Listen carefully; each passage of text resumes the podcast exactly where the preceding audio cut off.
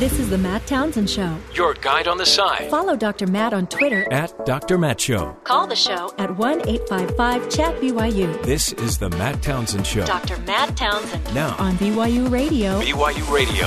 Hey, uh, whether you get, like, understand what we uh, what we were just talking about with emotional um, build, uh, what's called emotional brain therapy whether that's the way you want to go, you, at some point, you need to focus on your emotions. I'm a big believer that all issues, all relationship issues, all life issues really are emotional management issues.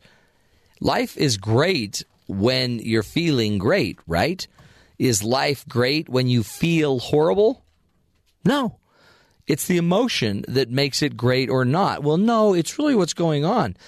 But you've probably had situations where you were at a higher state emotionally, a healthier state emotionally, and still going through difficult stuff. The difficult stuff in life will not go away. Your ability to manage the emotion, it's important. And we just manifested that with uh, Dr. Laurel Mellon. Going through those questions really are pretty powerful simply because do you notice it makes you almost find your shame? It almost makes you it made me look at my guilt. It made me dig deeper into what i am doing and what i'm not doing with my own life. Those thoughts that she was processing me through create a lot of my emotional stress. So the the greatest value of what I think I just saw with uh, Dr. Mellon's work is that it gives me I took a space and in that space I went and started to make change. When we make change and we make space and we focus on our emotions and our feelings, something's going to change. Something's going to happen. And uh, the problem is, most of us don't ever make the time to do that. So make sure you take time to look at your emotions. You are not your emotion. If you're mad, you're not mad. You're still yourself you got to go put your madness in space, right? Do something about it. Little coach's corner for you. You're listening to the best of the Matt Townsend Show. We got you. You got these beautiful little kids. You know, you put them in their football gear for the first time. Their helmet spins around their little head. They feel like a superstar. They've got the armbands, the sweatbands, even though they really won't sweat because they're hardly going to run. And yet, you, the entire time, are you thinking about them being an NFL quarterback? Right? You've got these dreams that he's going to be like dad. He's going to throw the game winning pass. And then you see him line up, the coaches line your boy up next to everyone else. And just to have a little, you know, a little workout, everybody run to the fence. And as they all run to the fence, you notice your boy doesn't run as fast as the others. Even the heavy linemen are outrunning your boy. You feel this anger start to just a little just a little fire brewing deep in your head. What is he doing? Run, boy. Run. You start pushing your kid He's never going to be a quarterback if he can't outrun the line. Day one. And I've seen it with all of my kids. Oh, man, we raised some beautiful boys that love sports. We got involved in the football league. It was so wonderful. Year after year, spending 500 plus dollars a year to play football. Now I'm down to three boys that could play. And uh, my wife so diligently dedicated some time, has given time to be on the committee for the Football League this year. She's volunteering her time to the Football League, and my 11 year old and 13 year old boys don't want to play anymore. They want to play lacrosse and tennis. Ah, oh, come on. No, I, I, really don't like it, Dad. Ah, sure you do. Uh, don't really like it. No, come on. At what point do you dig deep into the hearts of your children and let them be them? As a parent, it's a hard thing because sometimes you think they don't know what's right. I mean, this was the same kid that was trying to microwave the metal bowl. So if you don't know how to what to microwave, son, maybe you don't know what sport you want to play this year. What do you do? You watch the Olympics. You dream of your son being at the Olympics or whatever, or being the best piano player, or being the best, uh, you know, being uh, elected in, in an office at school. How on earth do you get to the point where you can just love them for who they are? I think in the end, um, this is always going to be more about you than it will be them. When you just look at the odds of them going pro, it's not, those aren't great odds. But the principles they can learn in these sports, the principles they can learn about themselves, it's a powerful thing. So, will you just look at how you are watching the Olympics? Look at how you're talking about the Olympics with your kids. See if it's all about competition. See if it's about trying. Are you putting an undue stress on your child? Are you being real clear, really clear with them on what you really want out of sports? If it's not if it's not that they have to be the best athlete, what is it that you want them to become? Are your children clear of that? If they're not clear, guess what? Then the value of sports it's probably not being learned. Uh, we had a friend whose father very much wanted them to be a top athlete and uh, most talented kid I've ever seen playing a sport that uh, my son was on his team, and he was just incredible. And his junior year, when he was right about to just blossom, all the scouts were coming to see him. He quit. He's done. Doesn't want to do it anymore. It's not fun anymore. And really, what I think it was was a, the voice of a teenage boy coming out, controlling something he could control, and uh, basically pushing back on his father. So watch out what what you're creating, and and instead, when you're sitting down watching the Olympics, let's all try to realize this is great for America. The you know they're doing well, the teams are incredible, and this is more than that. This is also seeing the refugees that are also competing, the ones that weren't competing. You know, a year ago they were pushing a boat full of their family members to save lives, and now they're running a race. And they actually didn't win, right? But they won. They're in the Olympics. They won the refugee lotto. And uh, those stories are really powerful and important. So make sure that you're not always just moving to the medals list with your kids and in their lives. Don't always just move to the medals list. Make sure you're learning the backstories, especially the backstories in the second, you know, round uh, group that that didn't make it to the finals. There's some amazing stories of people and the principles, talk principles, and I think th- then you're creating something powerful, folks. Man, the kids they're very they're very willing to learn and open to uh, to to have opportunity from the parents. So You're listening to the best of the Matt Townsend Show. as a parent, you, you're trying to truly change your children uh, long term. Always think long term as we're talking about these issues with Heather. I could just tell somebody to vote for Trump or Hillary anytime, right? We could just go right there, right to the answer, hand it to our kids. The problem is um, you want them to have the skills and the tools to be able to do this long term.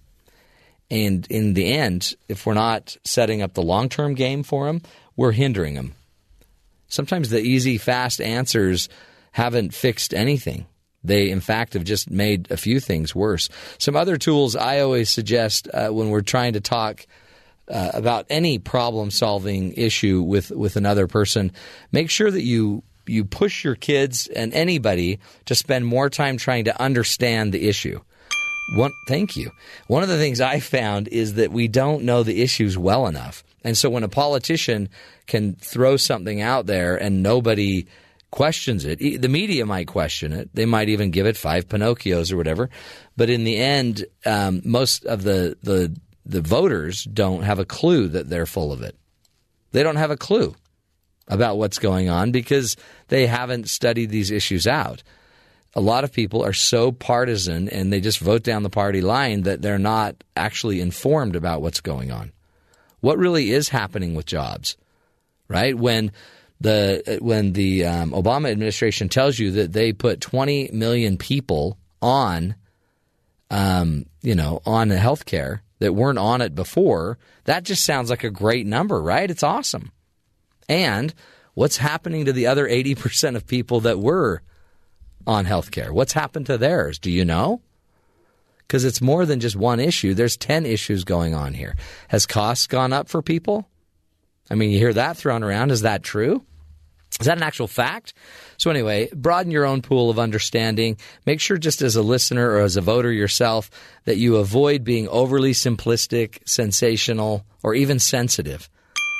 Thank you. We have so many people that are just so sensitive to what others are saying that uh, it starts fights. It starts. I listened to a out you know all these outtakes that came from the Trump camp, all the outtakes that came from um, some of the Clinton camps, and you're sitting there thinking, are these adults presenting you know political arguments, or are they just highly sensitive people freaking out on each other? Another rule about I think politics in general, you don't need to pile on. Ben loves a good pile on. Um, you don't need to pile on to somebody. A lot of times when people make mistakes or say something stupid, it's obvious. To pile on only makes you look like a bully. And again, that's what I want to teach my kids because when they're having an issue in their world, I don't want my child to be the one jumping on the one that's already down. Make sense? That's why uh, Heather's advice on working on the principles and the values are so much more important than positions. Positions are going to change. Principles and values, they're eternal. You're listening to the best of the Matt Townsend Show. Hey, you're seeing it play out in the news. This whole idea of emotional intelligence, to be a leader, you have to be able to manage your emotion. You have to be able to recognize your own emotions. Uh, and manage them so that, that your emotional outbursts, your emotional, your fears, your concerns aren't leading you. You also have to have the ability to recognize the emotions of others and know how to lower those emotions, not make them worse. And finally, I've got to find a way to enroll people into my emotion. It's called emotional intelligence. It might simply be part of the reason we don't trust. We trust people that we believe have emotional intelligence. That they're not going to fly off the handle. I think of it as like a Coke bottle. If I shake a Coke bottle, um, or by by the way, Diet Pepsi, whatever have you, uh, if I shake it and create a, I'll create a reaction. But if I hand you the bottle and you know I just shook it, you're not going to want to open it. You're not going to trust the explosion that's going to take place. So if you're out there and you feel like people don't listen to you, they don't necessarily trust you, they stay away from you at certain times, it might be that they're sensing that you aren't safe. You're not a safe person because you can't control how you respond in certain in certain cases. The problem is deep down we don't trust people that aren't predictable and safe. And it's not something that you can just intellectualize. There's a gut reaction that people have to to unsafe people. And it goes back to the days that we had to live, you know, as a tribe. And if somebody was a loose cannon in the tribe, they're, by the way, more likely to create problems, more likely to end up dying, and more likely to being kicked out of the tribe. So, emotionally intelligent people, it's a huge advantage. It is something we should be teaching our kids, but don't just pass it down to the kids. First, look at yourself. Do people trust you and your ability to manage emotion? it might be a good thing, too, that you look at your political candidates. Do they possess emotional intelligence? And and is that one of the reasons why you trust them or you don't trust them? It's not going away, folks. It's part of who we are, and it's actually a huge driver of success. Go check us out on iTunes and tune in. Go find our BYU Radio app. Download that so you can get back to all of our podcasts, hundreds of them uh, for you to archive and, and to go listen to.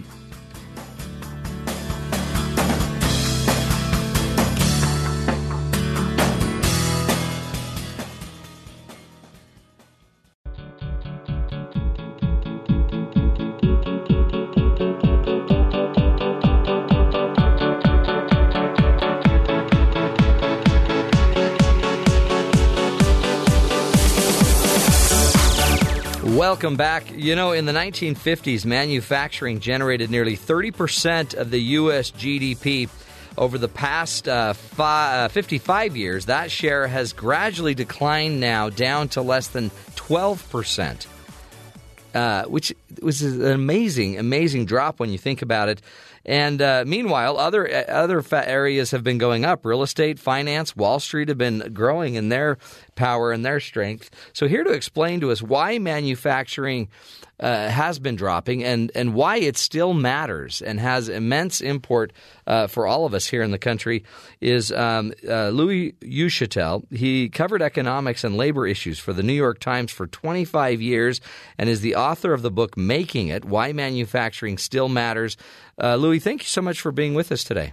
It's a pleasure to be with you. This is. Um, it's so interesting. And in fact, when you think of President Trump, you know, kind of uh, having some strength in the Rust Belt, strength in the Midwest. It seems like there is a connection to the fact that a lot of these manufacturing jobs are leaving America and, and the craziness of our political world today. What has happened to manufacturing in America? Well, manufacturing in America, um, what has happened is that manu- most manufacturing in America is done by multinational corporations, two thirds of it to be exact multinational corporations, by definition, have uh, factories or uh, overseas, and they choose more often than not to make overseas to manufacture overseas what they sell overseas.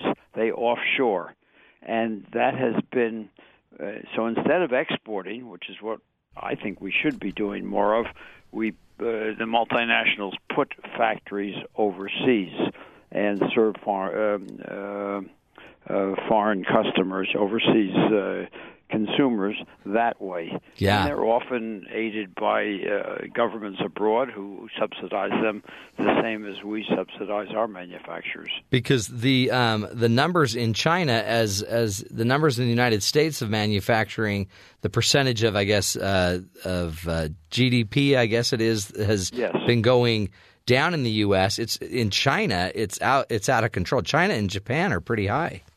Yes, in in the in this country it's about 12%, and it's declined from well after World War II it was almost 30%, and it's declined not rapidly but steadily uh, through the years as a share. That is, manufacturing output goes up. If you make two widgets one year, you make three the next. Yeah. But other sectors of the economy go up faster. So manufacturing share of the of the economy continue keeps dropping, and it's dropped from nearly 30 percent in the early 50s down to about 12 percent today. Um, but in China, they 32 percent of their GDP is manufacturing. Yes, South Korea is similarly high. Oh, wow. Germany has a higher percentage than we do. Um, eh, manufacturing to, uh, is a very essential part of the economy uh, for two reasons. One, we have it, it's the source of most exports, and without it, we run trade deficits. We have we the last time we had a trade surplus was back in the 1970s, and uh, the second thing is it's uh, it's a wage leader. Manuf- unions, uh, factories are easy to organize because people work together. It's one factory; you can stop production, and that's where labor's strength has been. Um, and now, of course, with fewer and fewer factories, less and less uh, uh, less and less employment in factories, uh, that that uh, robs, if you will, robs labor of a very uh, you know important lever for raising wages. Does is that part of the problem, Louis, with this? Because um, it seems like we always hear that you know it's just cheaper. It's just so much cheaper for them to manufacture abroad. Is it that, um, that we have the pressure to keep the wages up here in the United States, but they can't compete with the wages and the low cost of labor in other places? Well, first of all, uh, manufacturing because it's so automated, uh, the share of workers in manufacturing, uh, the number of workers in manufacturing keeps dropping, but simply as a result of automation. If we had no other problem, no other country to compete against in some mythical world, uh, labor, uh, uh, the workforce would would drop anyway, simply ah. because of the automation. Right. And it's dropped from about 19 million in 1979, or uh, to about 12 million today. Those are round numbers. Um, that can't be helped. Yeah. Uh, uh, you can uh, maybe the I mean one way to employ more people is massive infrastructure uh, spending. I would love, for example, to get on a train in New York or on the East Coast at uh, six o'clock in the evening and wake up in uh, San Francisco in a high-speed train. Yeah, wouldn't that be cool? 350 miles an hour in San Francisco the next morning. That would be labor intensive, and constructing that infrastructure would be labor intensive. Um, Trump threatens to do that, or says he'll do it in some vague form, but it doesn't happen, and his plans so far don't even come near that. Yeah. We're speaking with Louis Uchitelle, who uh, covered economics and labor issues for the New York Times for 25 years, and uh, he's now put together, he now has a book out, Making It Why Manufacturing Still Matters. Um, and the disposable American layoffs and their consequences. He lives in Scarsdale, uh, New York, and Louis, I guess uh, one of the things that uh, these other countries are doing, um, which which really is kind of putting their money where their mouth is, they're as as governments, they're investing in manufacturing, they're subsidizing it. Well, we are too. Public money is roughly one third. Of, if if you think of manufacturing output as about north of two trillion a year, um, probably a third of that I don't. I hesitate to use the word subsidies, but it's uh, but that's a good. It's I supporting. Yeah. The word public money because it includes weapons, for example. Mm. We uh, most the Defense Department orders.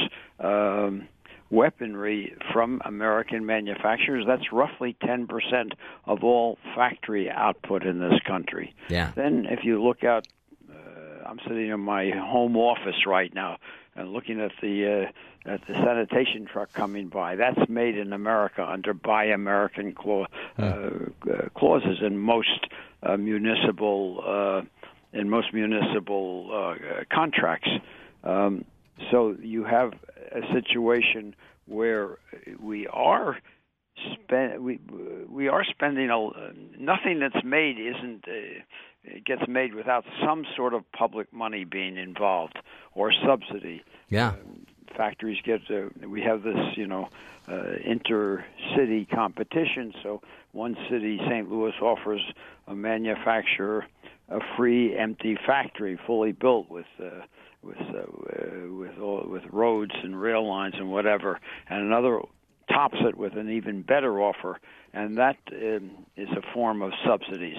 Um, it's a it's a wasteful way of doing it, but it's uh, it's going on. Yeah. What we should have is uh, a, a national subsidy program that that targets a higher output of uh, a higher output, and from that higher output, there should be exports well, we see we see Amazon looking to you know build another headquarters somewhere in the country, and everyone starts bidding for it. Like you're saying, yeah, every, uh, all this uh, this um, government money gets pl- placed in it.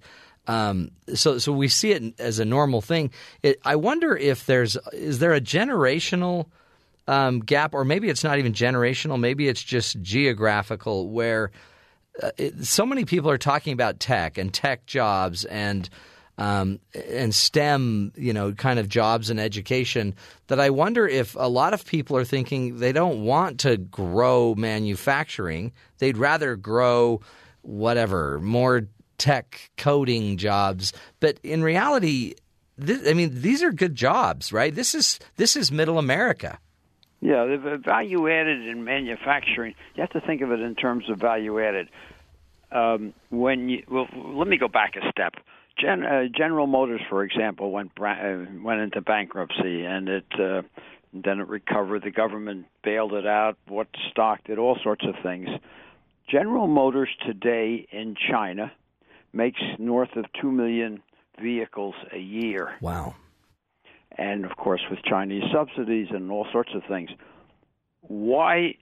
Why is it that that's going on? Why is it that uh, uh, Mr. Trump or or Barack Obama or Clinton, all the way back, or Bush, uh, to be nonpartisan about this, why didn't somebody say, "Look, GM, you have to make those cars here in the United States. We bailed you out. We Mm. still subsidize you, and you have to instead of China making two million of those cars a year in China, make one million in China and the other million here. And if you run into trouble with uh, the Chinese government, will we, the U.S. government, the uh, Obama administration or the Trump administration, will run interference for you? But we want one million cars exported from here. You don't see any of that. Why don't on. we do that? Uh, answer me that, Louis, because that's and it is bipartisan. It's like nobody's pushed that. It almost seems like Trump might be at a point where he might kind of be that way on trade and you know demanding stuff from uh, the American companies, but uh, it also seems like it's pushing. It's making other people mad. Well, uh, Trump or I'm, I mean, I don't want to get into Yeah. Politics, but you don't hear Trump saying that. You didn't hear Obama saying that. You didn't hear Clinton saying that. Why don't we push it? I guess because the multinational companies that do this um, find that uh, it's uh, a better system to have um, uh, to, to operate in in each country as if each country was a separate union unit. Yeah. Um, Dow Chemical has a whole network of factories in China and even a research facility there to make insulation for refrigerators uh, and other uh, petrochem and other uh, chemically based products. Why isn't that exported from here? There is no good answer except you the only answer would be well we have worldwide manufacturers worldwide have the capacity to make much more than there are consumers with money in their pocket to purchase what is made. Yeah. so we in effect ration it. Uh, perhaps we should subsidize the consumers. I, uh, certainly we should sit down and say to ourselves we cannot afford to have trade deficits year in and year out because the real danger isn't is that two or three generations right now the Chinese to take an example simplify it take we buy more from them than we, than they buy from us. So we pay them in dollars. They have dollars they can't spend in this country on what's made in this country. They take those dollars and they put them into U.S. Treasuries, U.S. government securities. The U.S. government then releases that money back into the system, and people uh, go on buying. Uh, eventually, the Chinese will say, "No, we're not going to do this anymore." Just as we, uh, and the dollar will collapse, uh, just as the uh, British pound collapsed between the two world wars, the first and the second world war. And when that happens, we'll either have to go back to making stuff again, or we will. I don't know what will be. Now, Yeah. I don't think that's going to happen in our generation or my. I have two. Uh, uh, daughters who are married and raising children. I don't think it's going to happen in their generation. I don't think it. It might not happen in my grandchildren's and our grandchildren's generation. But when it does, but eventually, it will happen. What what can we do, Louis? Uh, just the average American um, to to really support more of this idea of made in America and get manufacturing working in our area. Well, that's a very good question, and I don't have a good answer. Um, and that's partly because our politicians, our leading political uh, Democrats and Republicans, haven't faced the issue that way.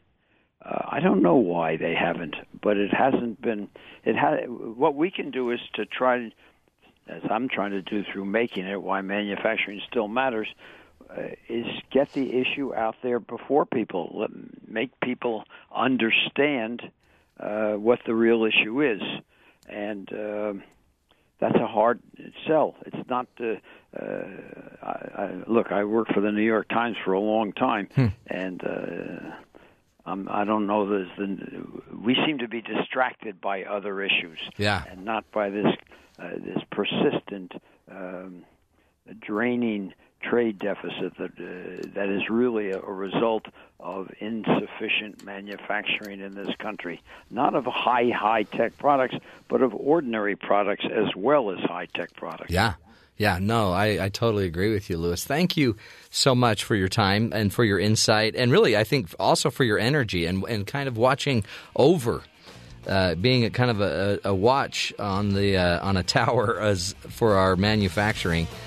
It, it is a complicated issue, and there is a lot of uh, history behind it, and a lot of complexity, and as you said, even a lot of um, just distraction. But man, there's power also to be able to say, "Yep, made in America." And to figure out some of the solutions to make it cleaner and safer and uh, allow manufacturing to bring those wages up as well. There's a lot of people that need jobs today, and that's a great way to do it. Well, we will continue the journey, folks. More ahead. This is the Matt Townsend Show, helping you be the good in the world.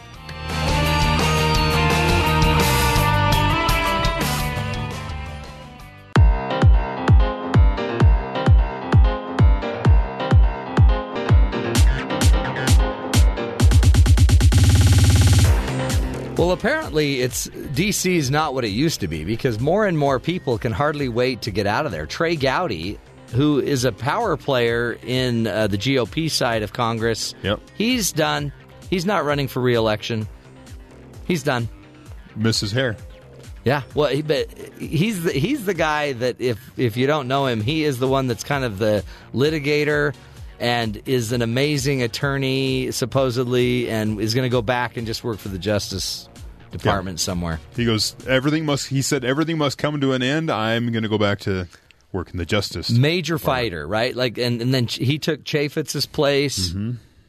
So, what do you think it is? They just. By the way, these are all GOP leaders Uh, that are yeah. leaving in the middle of the GOP power. Part of it, if you look at, there was a list yesterday I saw with all the heads of committees. And of course, the Republicans are in power right now, so they have all the chairmanships of these committees. There's a limit. Newt Gingrich put in a uh, when he was in office. He put he passed a bill so that there was a time limit, a term limit on how many how many years you can be a committee chairperson. And if you're the head, and, and it just comes to a point where you have to give up your committee chair, Yeah. and at that point, they're like, and that, and this is a lot of that's why there's a lot in the House because they've held the House for a little bit, and so these committee chair people are coming to the end of their terms, and it's like, do you want to go back to just being a rank file member instead of you know from being at this position of influence, and then. Uh, there's been other reports of kind of off the record discussions with people saying it's just not fun anymore because you can't pass a bill. Well, you can't pass a bill, and where these guys were having fun was in oversight, which is more fun to do against the opposition Oh, party. yeah. And um, but he he didn't have anyone to run against. He I, I guess he had a pretty clean run that he would have won again.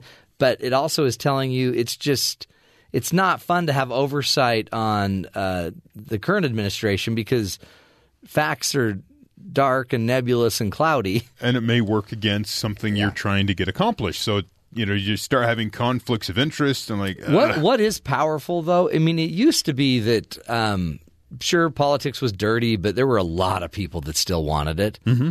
Um, but this is interesting, where it almost seems like now people that are in it, that have it, that might be really good at it, they're even like going, "Puh, puh, I don't want anything to do with this. So what happens in the country when good people that are in it don't want to be near it anymore? And uh, then what kind of people would come in and walk into that? Ay, ay, ay. It's kind of scary. becomes problematic. Yeah.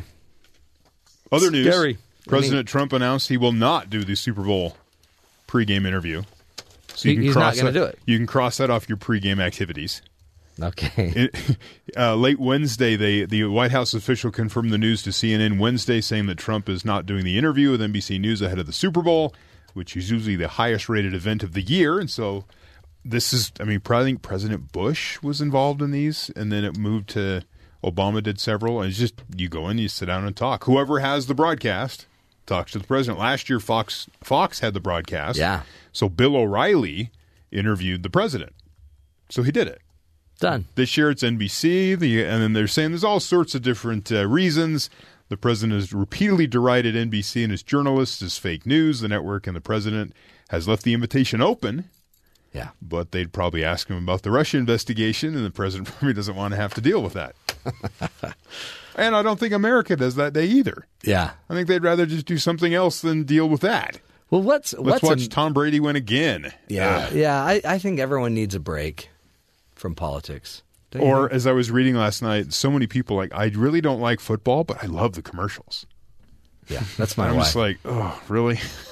Football's kind of barbaric, but I love the commercials.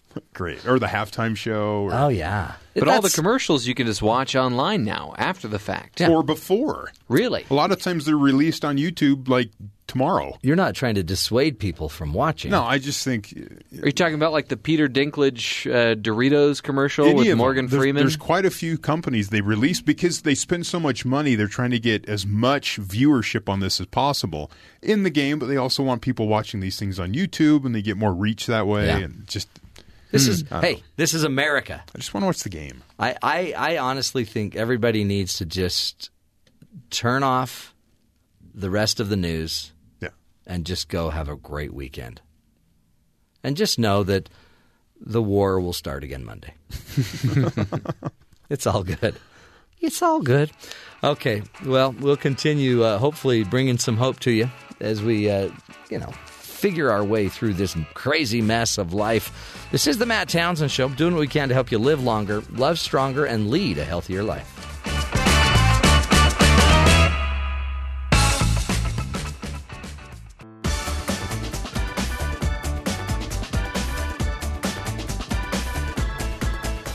More headlines, folks. Uh, what else should we be paying attention to, Terry? A uh, guy in uh, Seattle's trying to bring back the waterbed. no. Why? Yeah, they Has were all the rage. In learned? the, they were all the rage in the seventies. All but you know, then they disappeared because that's a bad idea. My wife, I mean, my daughter had one. They're fun. he says, but- "I don't. I don't think millennials have ever seen one."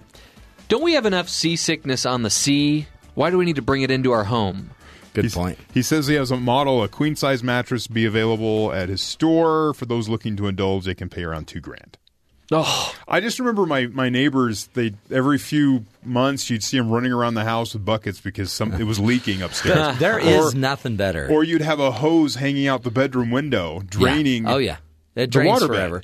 But there is nothing better than a waterbed. If you turn the heater off on the waterbed in the summer, hmm. Oh, it's because I could see that. everywhere you roll, it's just cool. It's just nice and cool. yeah, but what if you're somebody that tosses and turns in the middle you- of the night, like well, me? Right. Well, and your wife would. Right, she'd be all over the place. No, right. I'd be working with you two as a couple. it would be really difficult.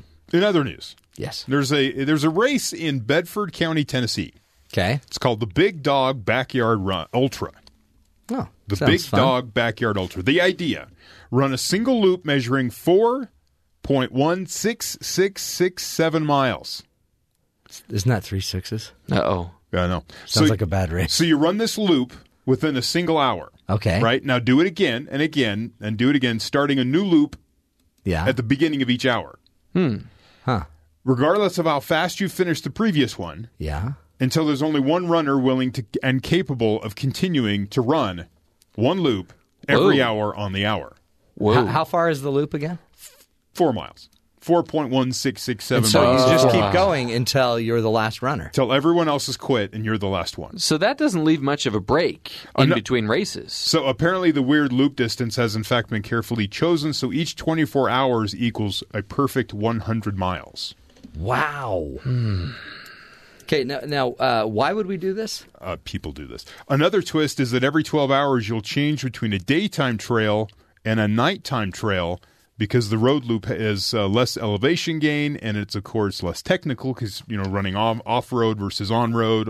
You know on road it's nice and smooth. Yeah. Off road you got hills and rocks and everything. Do you win money or do you get oh, yeah, a yeah, job there's, there's or prize, something? There's prize money okay. here. Says uh, so they switch between that every 12 hours, and when you're on the road, you get to run. It's faster because it's less obstructions. Okay. and so Sure. you get more rest time between loops. Right. Right, so there's that little tactical thing if you can get to the the daytime or the nighttime trail on the road. You can pick up some time. Uh, so the winning, the winner was a guy named uh, Guillaume Calmettes. Uh, he's a Frenchman. So Yeah, yeah, it's a Frenchman. Sounds He, he won that by a distance of one, running 246 miles, Oh, 59 loops over 59 hours. Oy vey. can you imagine what would happen to your grankles if you attempted that? No, my grankles. I just had to walk for TV yesterday. I'll explain it in the next hour. And I was worried about my grankles the entire time. It ends with obviously the Bad Dog Backyard Ultra isn't for everyone. No, absolutely not. Not even for a dog. Shouldn't be for anyone, really. Sounds like a bad dog would do that. Crazy stuff, folks. Man, be grateful. You just uh, do your fun little walking events. This is the Matt Townsend Show. Stick with us. More fun straight ahead.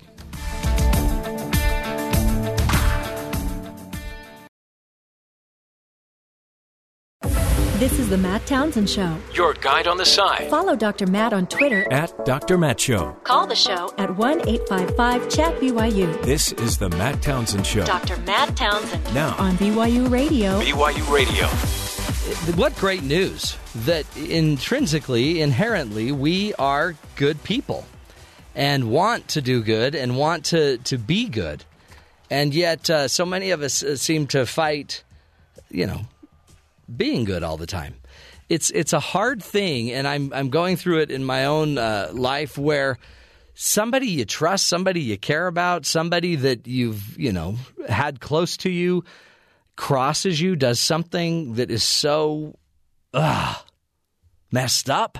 How do you not let that affect you the rest of your life? How do you not turn against society and turn against uh, humanity and think that everybody is just evil out to get you, to steal from you? How do you overcome that? Well, maybe one of the ways to do it is to um, is to a keep serving, keep giving keep uh, recognizing that there are good in the world. And as uh, Abigail Marsh told us, only about a third of the people would have the antisocial behaviors of not giving. Um, Two thirds would be pro social and pro trying to care and trying to give. But it also, one of the things I've learned is my need to give brings um, me peace personally. And my peace isn't contingent on other people giving to me necessarily.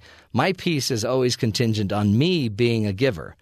So if I can continue to live the principles in my life that I believe in, I feel the peace.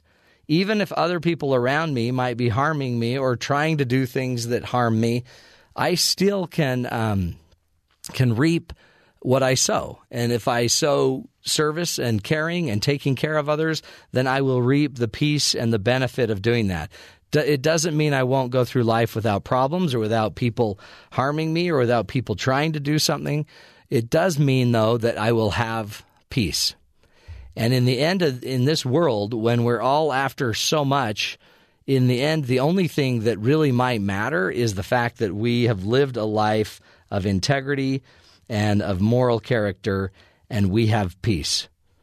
And so I just challenge us that don't let someone else's lack of morality or lack of values drive your lack of values. Don't use their logic to become your logic because they hurt you, it's okay for you to hurt them.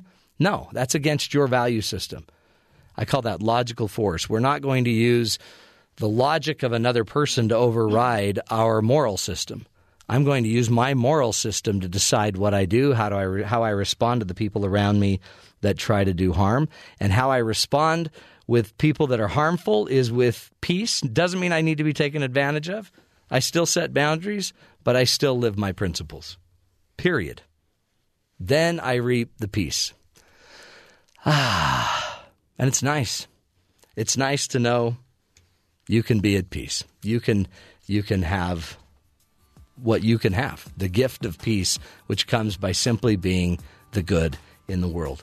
And that's why we do the show to keep motivating you, to keep giving you the ideas, the research, the latest insight into how to be the good in the world. You're listening to the best of the Matt Townsend Show. When we talk about objectifying ourselves, it, it is so interesting to think that if I can just make it about my body, even our health, I mean, our health, how we measure it, how we objectify it, how we show what healthy looks like.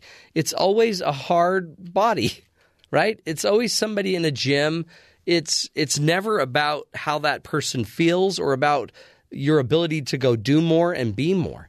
If you've ever felt a need to hide yourself, to hide your body, to hide your um, you know, your your belly, whatever it is, it's it's an indicator, it's a sign, and it, you you know what it feels like to shrink. We can't be shrinking violets in this world. Otherwise, what ends up floating to the top are a bunch of people that have mastered the objectification of other people. And we can't allow that. And I think that's what we're seeing with uh, all of these famous people, all of these political leaders, all of these, uh, you know, supposed leaders of our world who really are now in trouble for just being great at objectifying one another or selling the objectification. You know, or even they can take a stand that it's bad to objectify somebody, but hey, make sure you buy my lip product that makes your lips even more plump and supple. Who cares? We are more than our bodies. We are more than even the thoughts behind all of our bodies. We are spiritual beings having a, having a human experience. One of my favorite quotes on earth by Teilhard de Chardin, a Jesuit priest that said, We are not human beings having a spiritual experience. We are spiritual beings having a human experience. My friends, we are spiritual first and foremost. We've been spiritual beings before we got here. We will be spiritual beings after we're here. And we have spirit in us to guide us, to, to lead us, and to help us make better decisions in our lives. We've got to figure out how to connect back into the spiritual side and make it and don't make it about everything else we make it about. Are you a Republican or a Democrat? Oh great. Now you have something to model me by? No, I'm a I'm a child of God. Sorry. It's just what I am. Well, yeah, but are you black or are you white? Yeah, neither. Just a child of God. Male or female? Child of God. We're all something bigger. And as soon as we could recognize that in each other, then we can treat each other like children of God would treat children of God. I'm not trying to go all preachy on you, but it's real. And yet we, well, yeah, but your BMI says that you're you're you're obese. Oh, please. Great. How does that serve you? Well, because I my BMI is lower than yours, so I just feel better about myself when I bring it up. I'm doing it for your health.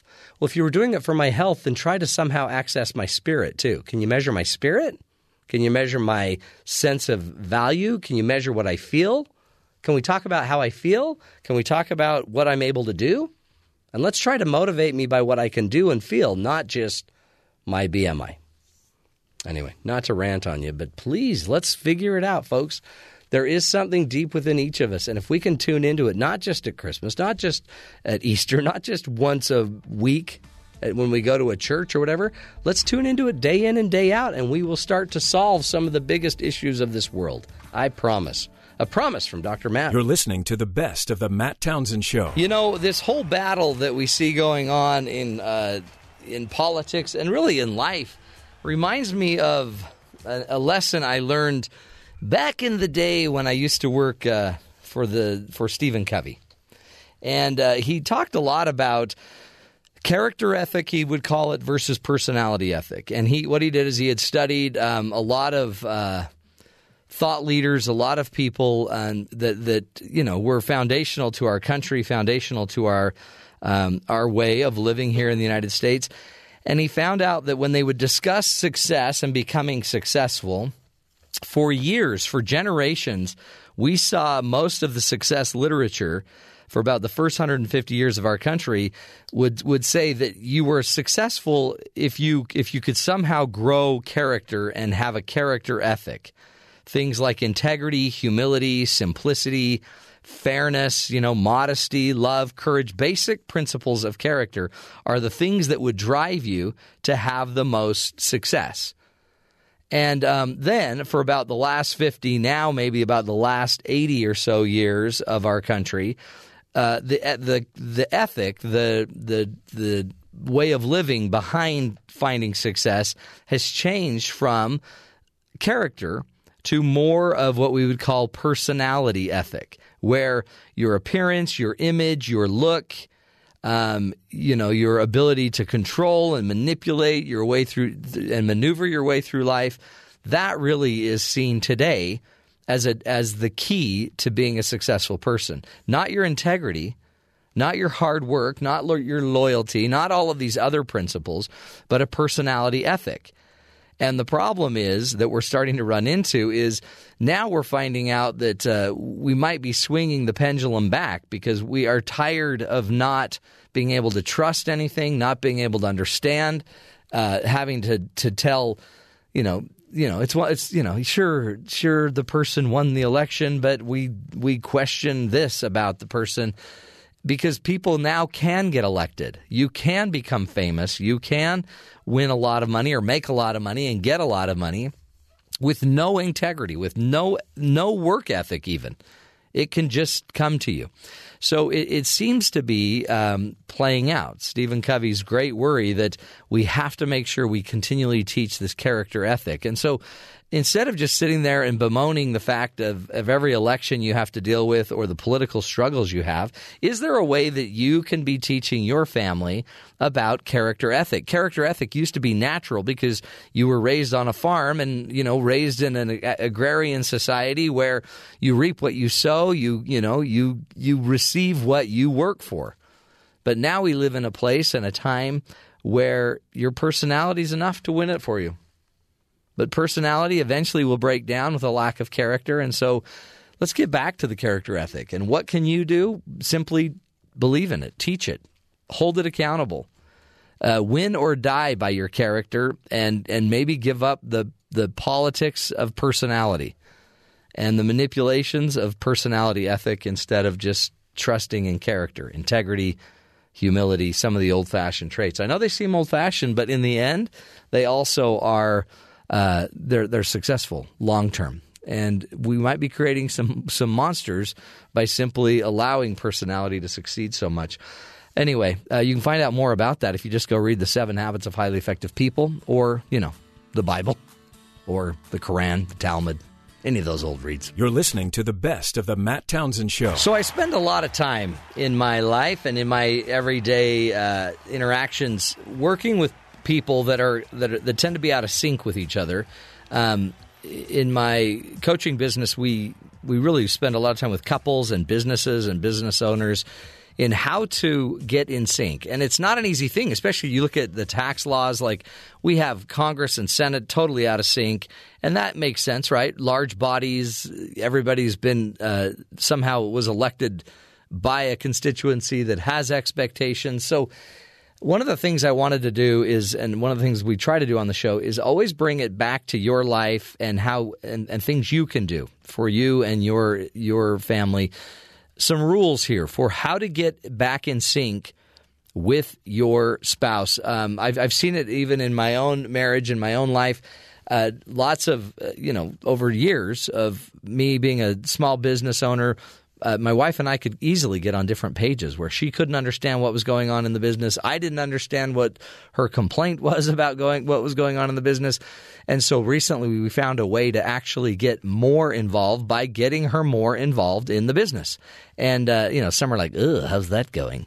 But it's going really well, quite honestly. The more we know, the more informed we are, um, the the better off I think we all can be. And so here are some other rules I've learned about uh, increasing your connectivity and getting in sync with each other. First and foremost, count the bars of your connectivity. How many times have you lost a call and the minute you lose the call you immediately then check the how many bars you have um, on your service right you're you have to now see oh no wonder we lost it because i only have one bar uh, it might be better that we check the bars as we're communicating. And so start checking in with each other and finding out how are we? Are, we? are we on the same page here? By the way, one way to detect that is if you notice a lot of negative emotion, if you notice a lot of mistrust and a lot of misinformation and, com- and confusion.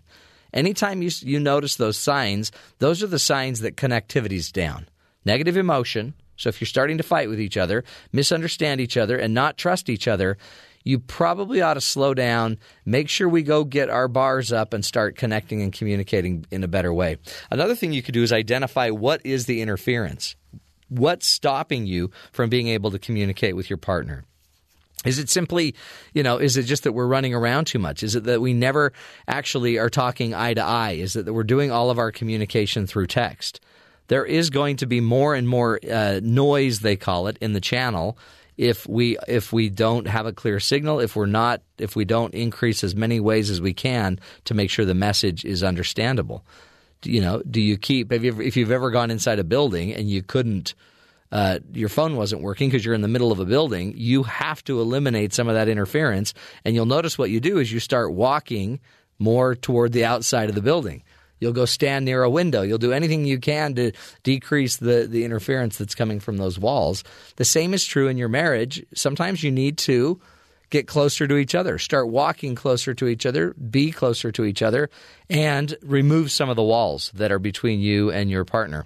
Another rule, fairly basic one, is you probably need to make sure you have the skills and the tools to connect. Uh, more and more, I just did it with my Wi Fi in my business. I tried to change a password and it messed up the entire thing. And then I was without Wi Fi in my office for a few days until I could figure out how to make that work because I don't have the tools to change my Wi Fi. I don't know how to do it.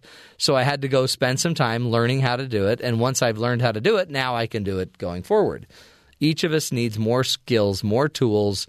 Um, there's a simple rule about five hours a week of basically spending five hours uh, a week reading, reflecting, experimenting.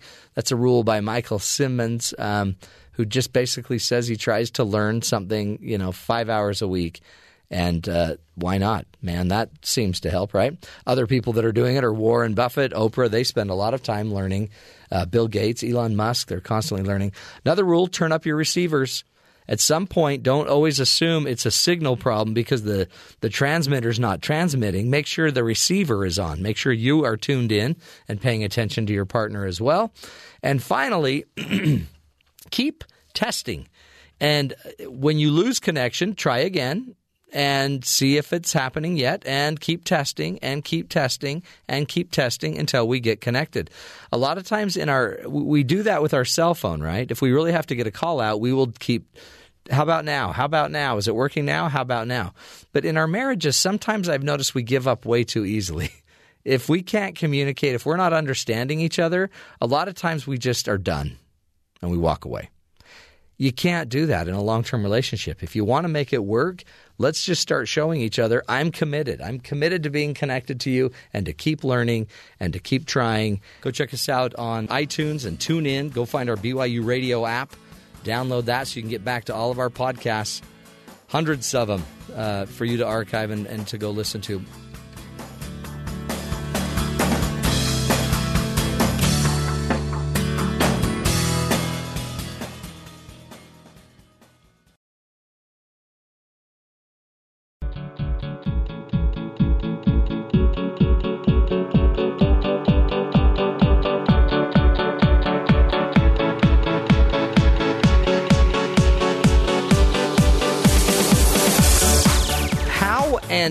When should a parent step in to resolve problems that uh, their children are facing?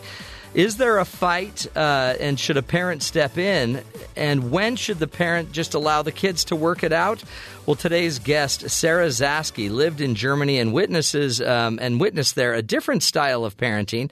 In her new book, Achtung, um, she reveals that today's Germans know something that American parents don't, or perhaps have forgotten about raising kids with self-reliance, and provides a practical uh, set of examples that American parents can use to give their children the freedom they need to grow responsible uh, and to be independent adults. Sarah, thank you so much for being with us today. Oh, thank you for having me on. This is, uh, I, th- I, think, such an interesting topic. As we, you know, I have six kids, and I've noticed that sometimes it's just easier for me to just get in and do everything. It's just so much faster. but you you realize, as an American mom uh, living in Germany, that in Germany they do it differently. Um, yes, they have a very strong value on Selbstständigkeit or self-reliance. So they teach their kids to do a lot of things on their own, um, even uh, cutting food at ages four and five, um, and walking to school at, in second grade. Wow. But now that obviously means, Sarah, that a lot of German kids that have been cutting their food have probably lost fingers, lots of cuts. I mean, it's we're so afraid, right, of these little things. I think there have been lots of cuts. Um, I have not heard about a lost finger yet. Okay, good. Phew. But, But these are things that we used to do. Uh, you know, we got pocket knives uh, back in the 70s Right. and 80s, and for some reason that that ethos has disappeared in America. Um, and I think it, that's a bad thing. Um, we should view our kids as capable and give them a chance to try things that uh, might be a little bit dangerous because eventually they have to learn how to do it sometime. well, and then every parent, well, yeah, oh, so you're going to let them cross the street? Well, no, but we we can let them pick out their clothes, and we can let them, you know, suffer the consequence. Yes, absolutely. Um, for instance, I try to give my kids tasks at home that are about taking care of themselves. Like I'll give them their own laundry hamper, and they're in charge of washing their own clothes. So the natural consequence is if they don't do it, uh, they don't have any clean clothes, and there's no one to yell at. They can't yell at mom. Yep. but they, they have to take it on themselves and go, "Oh, I forgot to do that. I need to plan better." Did you when you did you go to Germany thinking, "Oh, I'm going to see how they do it differently," or did it just start dawning on you that your parenting style may have been different as an American? Yes, I had no idea uh, that the German style would be much different than mine. I most what I had in my head were stereotypes of Germans. You know, Yeah. the stereotype that they're very strict and efficient and exacting. And when I went to a playground and saw, you know, a few adults there but not really paying attention and and kids, you know, running wild around the play structure, I was like, wow, this is something different Yeah. than what I'm used to in America. Isn't that fun? And again, on the playground where they're all running around, uh, I'm sure there were children that were maimed and injured all over the place. no. No, it's they're just fact- having fun. just having fun. And when things feel more dangerous, like there's a lot more height at the playgrounds in Germany, you Yeah. know, the have structures that are 15, even 20 feet tall, the kids tend to act in a more safe way or more careful way because they know they could get hurt. And I think here we have these really safe little playgrounds, and kids are bored with them. So they try to do things that you're not supposed to do with them. That's true. and that's when accidents can happen. Well, and I guess too, they the kids here may know that their that their mom or dad is one second away from you know preventing all danger.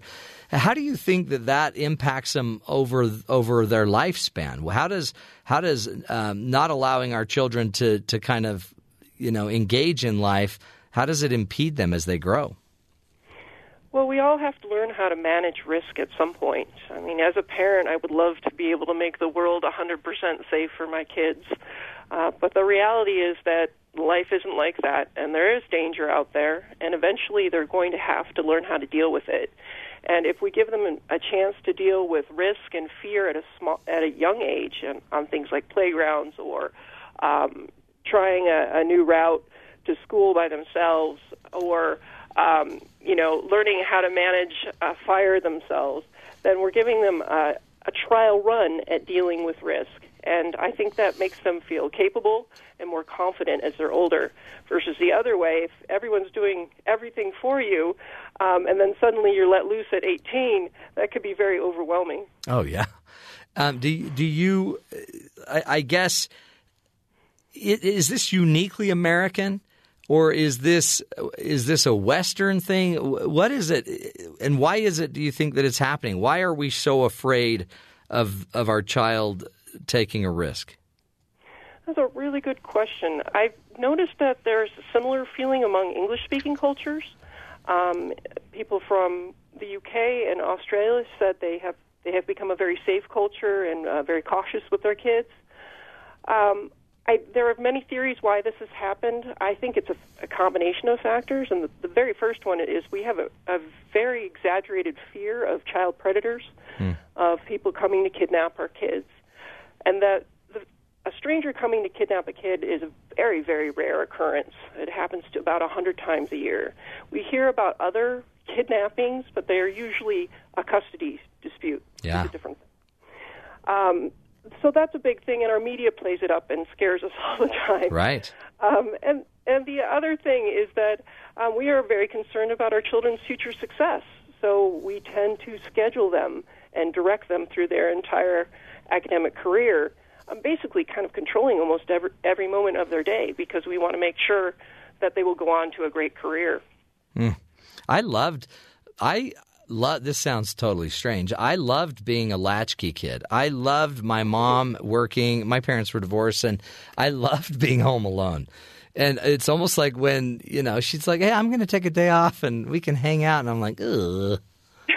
I've got so much to do, mom. I've got to get back in the field. I mean, I learned the I learned how to take down my fence in back of my house so I could get my bike out into the field and and make a dirt bike racing track. I, I learned all of these things that if my mother had been hovering over me, I probably never would have experienced.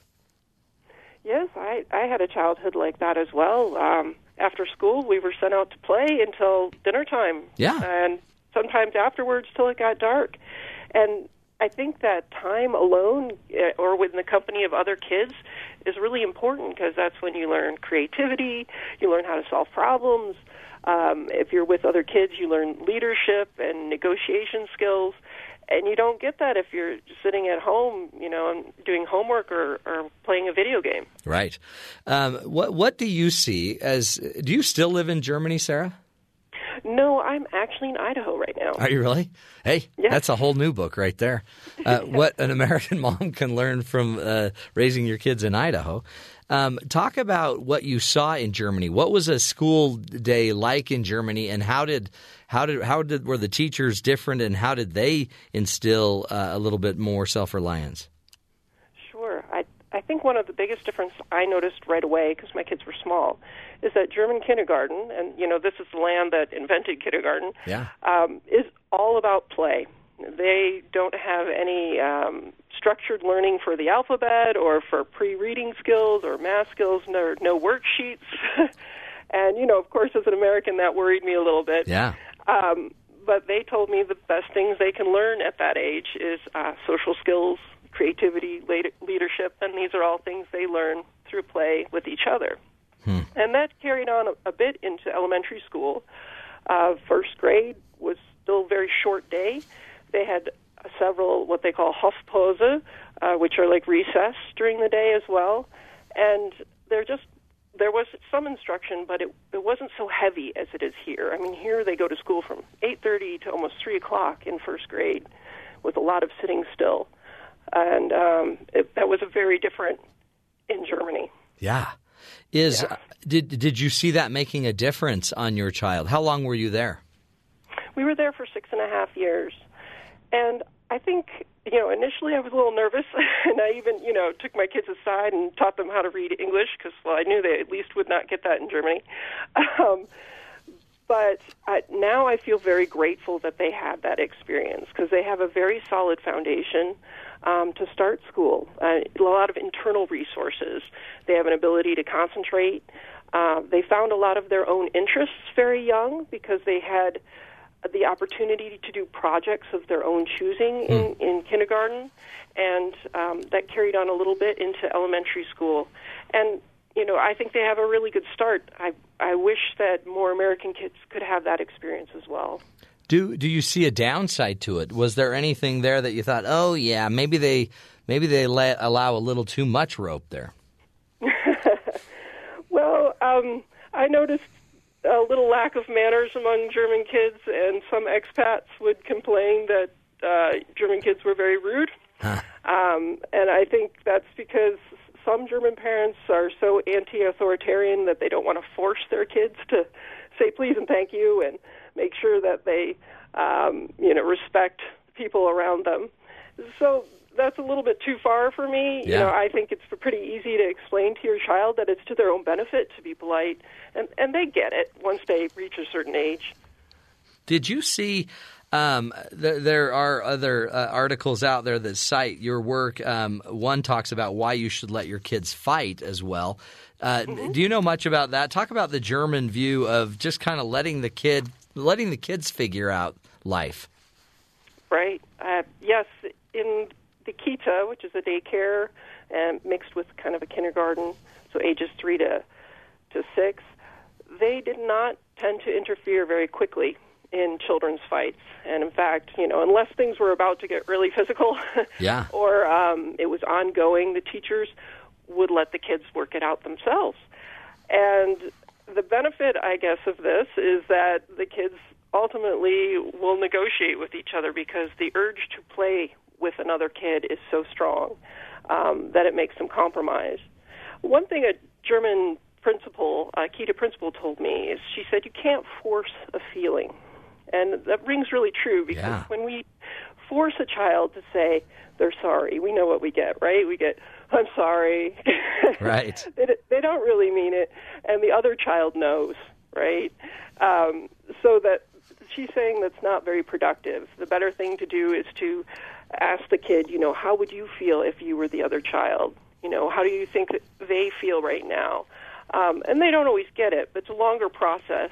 But I saw that with my children, and uh, my daughter learned a lot from that process. So by the time she was in first grade, she was known as a peacemaker because she she was very empathetic with the other children. That's interesting because too I wonder what happens when we are trying to force our child to have this feeling do they then start to not trust their feelings like and do they not tend to trust an apology because it's not real Yes, the kids always know, of Yeah. course. Yeah. Uh, or they learn to fake it for us, you know, Yeah. and there's no sincerity behind it. Uh, little kids are very self-centered. That's just kind of the way we grow, and so they need some practice at um, trying to think from another person's perspective. And I think there's a lot of value in that versus, you know, take a, a heavy-handed approach and going in there and saying, "I'm going to punish this child," and you know, the other child is completely guilt-free uh, we don't always know as adults all the little ins and outs of what happened between those two kids. right. Um, any other insights that you had uh, while in Germany um, that that has impacted your parenting? Well, uh, the Germans are very open with their kids about a lot of subjects that we tend to hold back, and I saw that they the kids are actually able to handle information that perhaps we we think they aren't. For instance, uh, my daughter had a project on death in school, and um, which I thought was a bit shocking. But as as some Germans told me, you know, this is a huge part of life. They need to talk about it, and they see it all the time. You know, whether it's their pet in their home or perhaps an older relative, and they need to know that they can feel sad and grieve and recover. And um, that's made me a little more open with more difficult topics with my kids.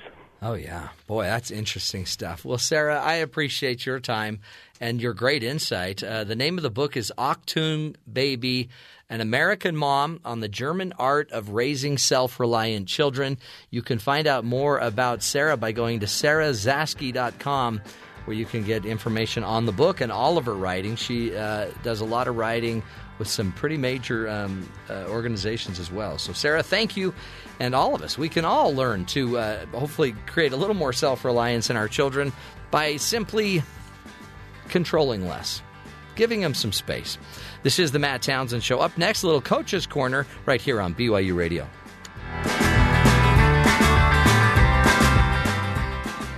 I'm ready to go in, coach. Just give me a chance. Because life doesn't come with a handbook, you need a coach. Here's Dr. Matt and his coaching corner. Play ball. Think about the times in your life when you, as a child, felt most empowered, felt most um, free to grow, to learn. And I mean, for me, it was building a fort in my backyard. Again, my my uh, my mom would go to work. My parents were divorced, and I again to me that wasn't an incredibly negative thing.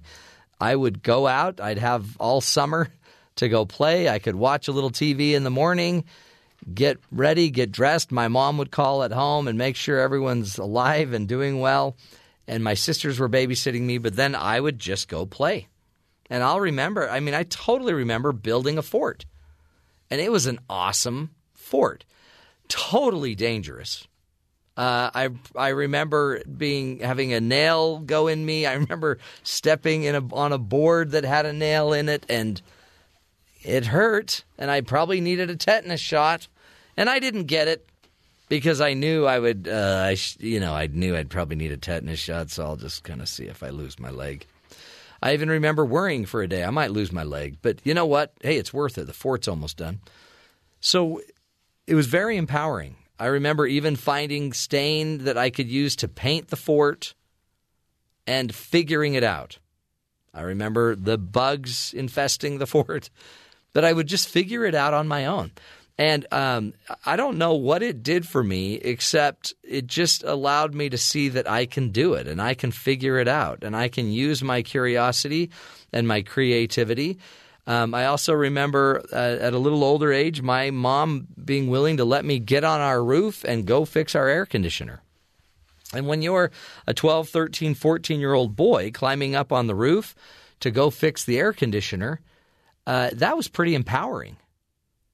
No other friend of mine was allowed to just get up on the roof and go take down the air conditioner and or the air conditioning uh, pads and, and figure it out. I was allowed to do that, and it was work.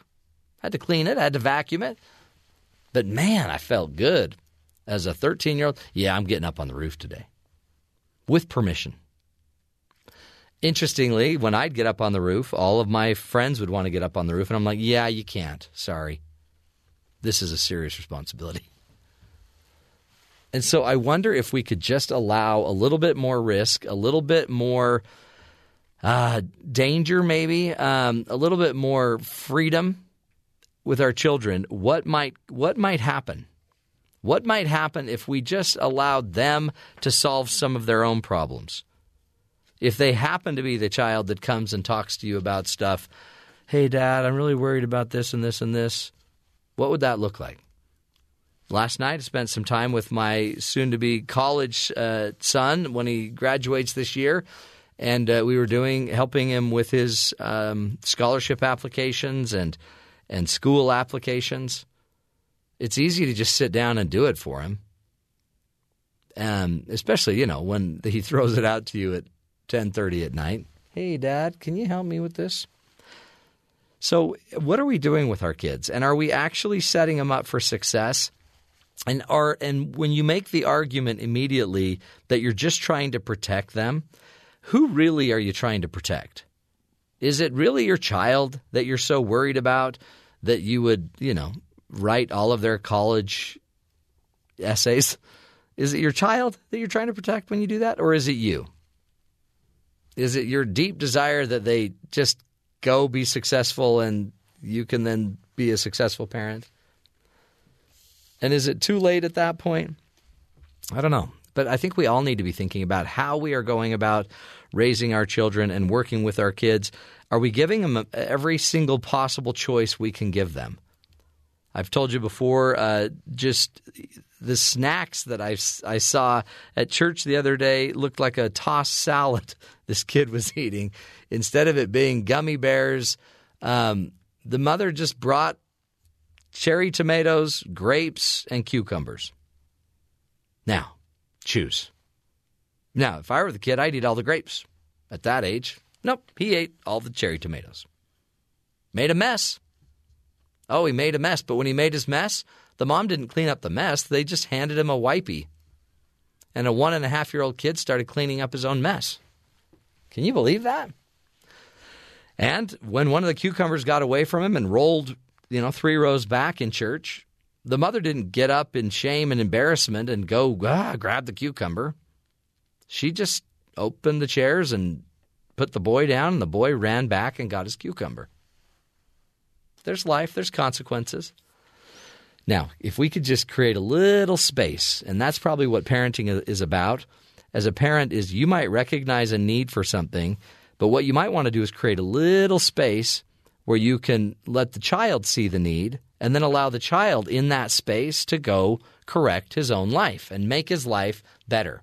And imagine what that would do for them later in life, in high school, when they start to create some space as a parent for them to see that their grades aren't going so well or some space for them when they're realizing that they're not you know, they're not you know managing their use of their car very effectively and allow some of the consequences to happen sorry you can't take the car to the dance because you got a ticket. We talked about it. Anyway, parents, we got to trust our kids more to grow up to and, and, and allow their life to be theirs and allow their influences and their decisions to be theirs. And I think the sooner we can do it, all of us, uh, the the more likely you are to have a child that actually understands that life is about choices and about consequences. Interesting stuff, huh? Not an easy thing. Parenting is not for the weak in heart. This is the Matt Townsend Show, helping you uh, parent to the highest level you can parent.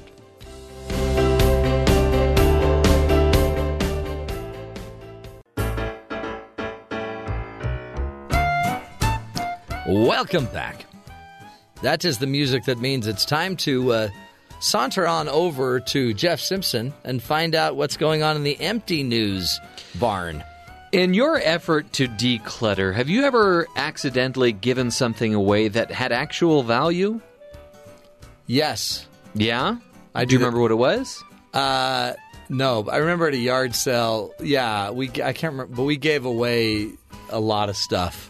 That not when we sold it, but we sold Yeah. it at you know bargain basement prices. Someone in my house uh, gave away, I won't say who, gave away a book that we could have sold for about $100. But we didn't know at the time that we could have gotten that price for it. Well, I would bet that would be your wife. Don't jump to conclusions. Okay, maybe you. So, um, it wasn't me, I'll tell you that much. There's a Massachusetts couple that uh, had a donation to a local soup kitchen that may end up costing them thousands of dollars. oh boy. They gave away a fake can of soup that they used to hide their cash.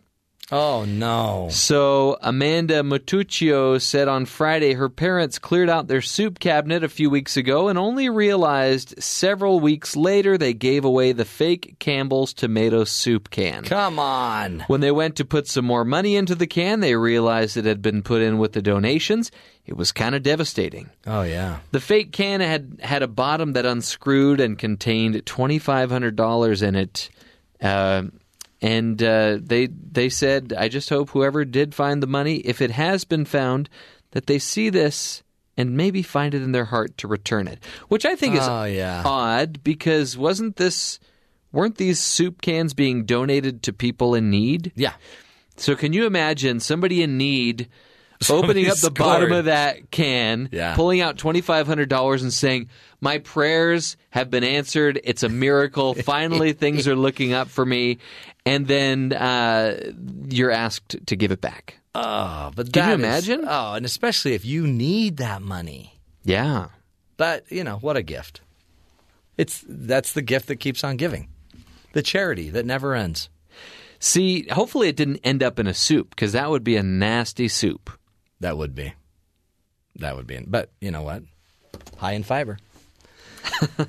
High in fiber. Interesting stuff. Ah, boy. See, you're all charitable, and then sometimes it backfires. But hey, you'll be blessed from on high, I'm sure.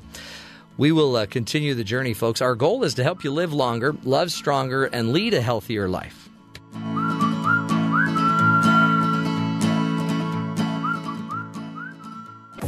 This is the Matt Townsend Show. Your guide on the side Follow Dr. Matt on Twitter. at Dr. Matt Show. Call the show at 1 855 Chat BYU. This is the Matt Townsend Show. Dr. Matt Townsend Now, on BYU Radio. BYU Radio.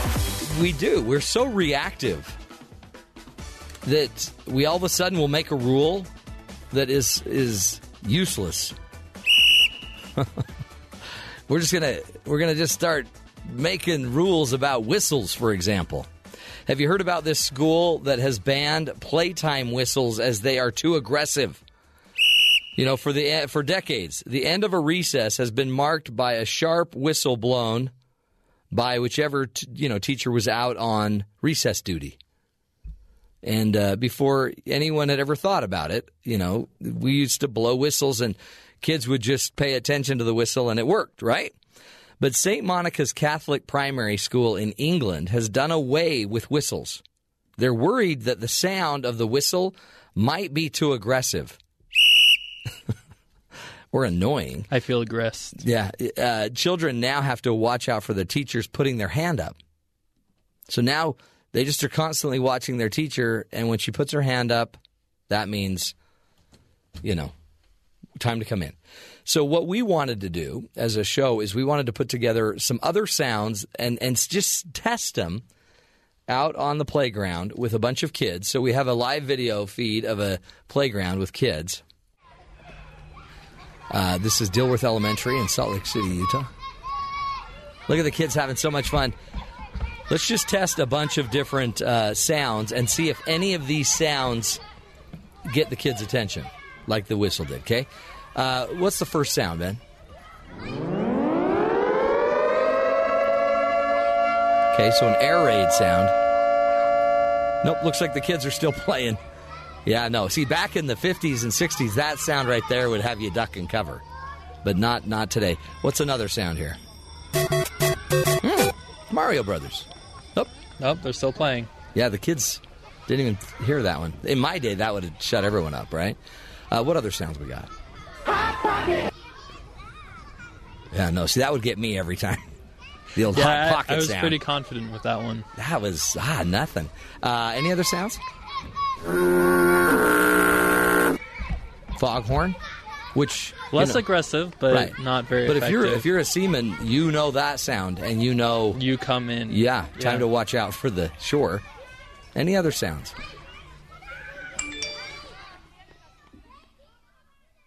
That one. Yeah, that one worked. Wow.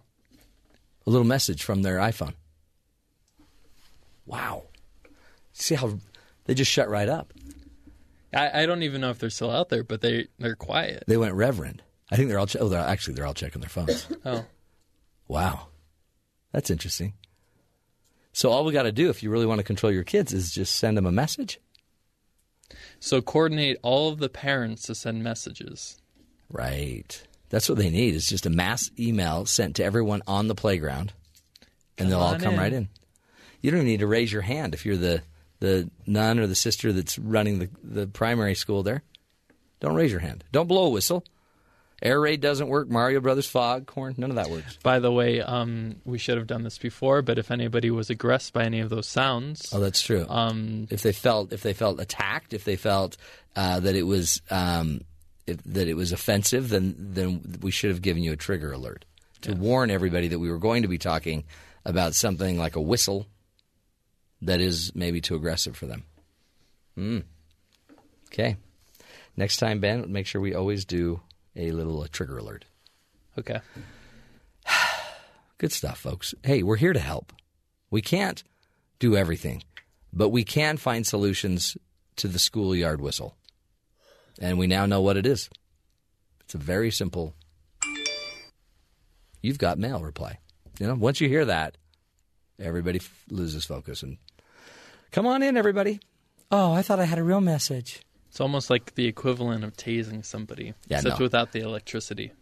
Right. It's a it's a non-electrical tase. Mm-hmm. It's a tase of the mind.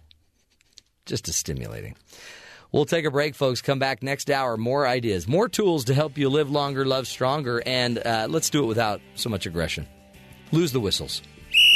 Thank you, Coach. You're listening to the best of the Matt Townsend Show. There really are a lot of tensions, stresses that you feel, don't you, in your relationship? And and some don't, right? They're just so happy and content, not knowing how stressed their family is. But um, I don't know. There, I think there comes a point for all of us where we need to to um, to take our relationship and and like we were just hearing from Sheila Wray Gregoire and become more intentional in it and, and literally say, "I- I'm going to grow this thing. I've had a really weird um, issue going on in my yard where I, I have a love hate relationship with my yard, my with my weeds, with my beds, my everything.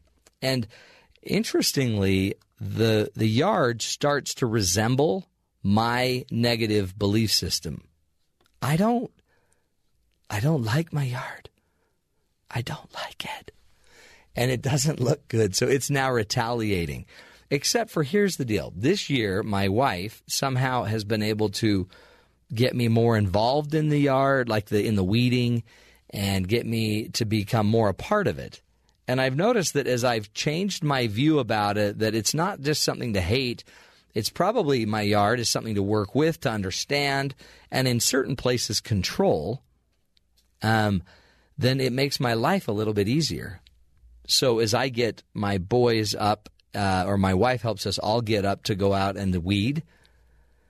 After doing that for a month, once or twice a week, you start to really make your yard look good, and you you, you start making a dent in the things that you didn't like, and it's just a shift sometimes a shift in your paradigm, a shift in your view about what you really what you can do, what you should do, and what's what's working. And I just look at it like the same is true in our marriages. If at some point, instead of just sitting back and assuming that the yard's going to take us over and eventually destroy us, if I would just shift my view in my marriage that my marriage isn't here to destroy me. My marriage is here to be an additive part of my life, to teach me certain lessons, to give me some activities to do as well, but to build something with someone else. I can't control it. It's not all up to me. It's just it's just an opportunity to become better, to be better, and to um, to be a little bit different. So maybe if we see our marriages as something that we can work on, something that we can improve, wow, all of a sudden you might grow something you can be proud of. Heaven forbid, you might even start living some principles that you can share with others. So, one of the rules that I would, or uh, principles that I would try to live by, and a thought that I would try to blow up if I could, is that lasting love shouldn't be this difficult. I'm a big believer that if, just like my yard, if I want my yard to look good, it shouldn't just be easy. It's difficult. Anything that's natural, like a relationship, they're difficult. They're, it's hard to keep up. And if you let it go too far and let, it grow too, you know, uh, too um, wild, then all of a sudden you'll pay for it. And if you want to have a chance to have a better approach to anything that's living, you got to understand why it is what why it's doing what it's doing. We need to spend more time trying to understand why our spouses are the way they are. Um, I, I, always think of the the metaphor of um, there's so much pressure, there's so much intensity that can go on in a marriage, from you know the raising of children and the mistakes that can be made and the communication errors that happen and the misunderstanding, but the goodness and the closeness and the richness and the love and the forgiveness, all of that together creates a pretty intense experience. And it's almost like we think that, you know, that pressure is is not good. But really that pressure creates the gems of our life and of our world. Um, diamonds are created under that pressure. Our our fine gems are created under such pressure. But it seems like many of us aren't trying to create that gem in our marriage by handling the pressure and managing it. It's almost more like we're just looking for gems. We want to go find the perfect marriage partner and marry that person, just like picking up a diamond off the ground and just not even realizing what it took to make the diamond. I think our responsibility here is with each other is to learn how to make beautiful gems and to turn a marriage that's full of pressure and perfect, idyllic opportunities to create something beautiful. And then we ought to create those beautiful things. Uh, one of my favorite um, just authors is Neal Maxwell, and he said um, that this world is like a laboratory, and the people in our lives are the clinical material. Our relationships are the clinical material. So, one thought I feel that uh, I need to work on, I'm sure you might feel it as well, is that lasting love shouldn't be difficult. It's it shouldn't. I mean, it, it should be difficult. Get used to that idea. It's not here to just be easy for you. It's not here to always be perfect. You need the imperfect times to make the gem. Um, another idea we need to blow up is that I know who my partner really is, and I hate to be, uh, you know, the negative Nelly here, but you have no clue who you're married to. Uh, and by the way, neither do they. They don't even know who they are most of us aren't really good at identifying what we are and who we are and why we do what we're doing. Really, we're changing constantly. And every day, every new interaction, every new experience changes me. So, you can be as frustrated as you want for why your partner does what they're doing, but before you try to just assume you knew them and now they've changed, why don't you go figure out why they're changing? Go figure out what is the draw for why they're, you know, moving away from being as religious as they used to be, or why are they um, struggling so much, you know, at work and want to change their job so quickly. Don't just assume you wanted to be a lawyer since I first met you. Well, okay, I don't want to be a lawyer anymore.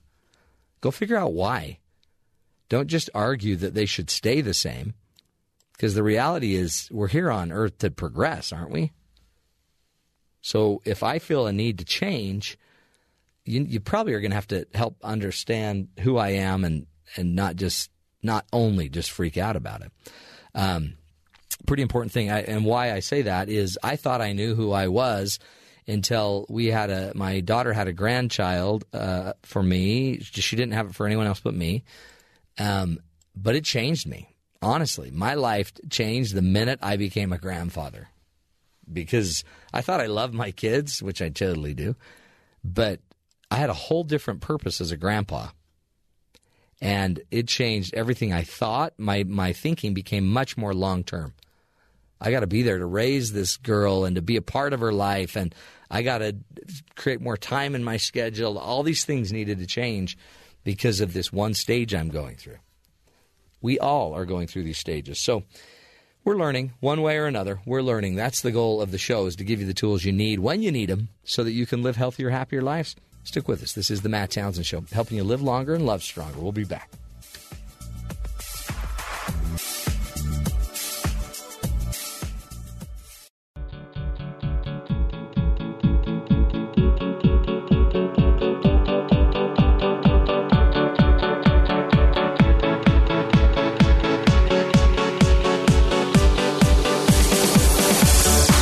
Americans receive education and training before uh, they get their driver's license, yet when those same people seek a marriage license, relatively few of them receive any education uh, on how to establish a successful marriage. Here to talk with us about the benefits of uh, pre-marriage education and counseling and how it would become more uh, common in the state of Utah, for example. They are actually making a law about pre-marriage counseling. Um, and and uh, uh, I guess it's a it's already suggested that we spend some time getting some counseling. But in the end, we don't we don't always know what that means, A, and we don't know the benefits of it. So joining us to talk about it is Dr. Alan Hawkins. He is the uh, Camilla E. Kimball Endowed Professor of Family Life at Brigham Young University and um, is uh, an expert on the subject. Alan, thank you so much for being with us. Yeah, thanks for your interest. You bet. This is a this is interesting because in the state of Utah, they're now pushing through some legislation. Um, I guess is it is it it's not demanding that people get pre-marriage counseling. It's just suggesting that if you do, you'll get a discount on your marriage license. That's correct. Um, and there's no state that that uh, requires. Yeah, you can't you know, require it. That's right. Um, so uh, it's it's a bill that's working its way through the legislature that uh, would provide couples a twenty dollar discount uh, if they invest in uh, premarital counseling or premarital education, and maybe it's worthwhile yeah, uh, if, talking what's about the, the difference, difference, between the two. So, uh, sometimes uh, it's not very often, but some couples uh, kind of are are struggling with some things or anticipating some issues, maybe bringing yeah. into some some issues or problems into the relationship, and will actually seek out uh, a counselor, a therapist, uh, for two or three or four sessions, yeah. maybe even more, to really work specifically on some things, um, which makes a lot of sense. Uh, that's not done very often. Much more uh, uh, common is uh, to take uh, a, a, class. Mm-hmm. Um, uh, on how to communicate more effectively and understanding each other and um, uh, just building up those skills and the knowledge yeah. uh, that uh, that are needed for a good relationship. We think um, nationwide about a third uh, of couples do that before they marry. Um, uh, most commonly, they seek it out from uh, Yeah. uh, their uh, pastor, their minister. A lot of churches have of you know official uh, educational programs they send their people to. Yeah, many churches do Yeah. uh, require that uh, before you would wed under the auspices of the church, and uh, and and uh, the research suggests that those programs done in religious settings are are just as effective as those that are done in secular settings. Yeah, it's so interesting because I do a lot of uh, work in this field too, and I think I go, it's just mind blowing. I'll go. In fact, right now they're asking me to go speak at a bridal show. Yeah. and um, it's honestly in my world, it's it's kind of useless because they're all there buying china or like ch- checking out their flowers and their Right. dresses.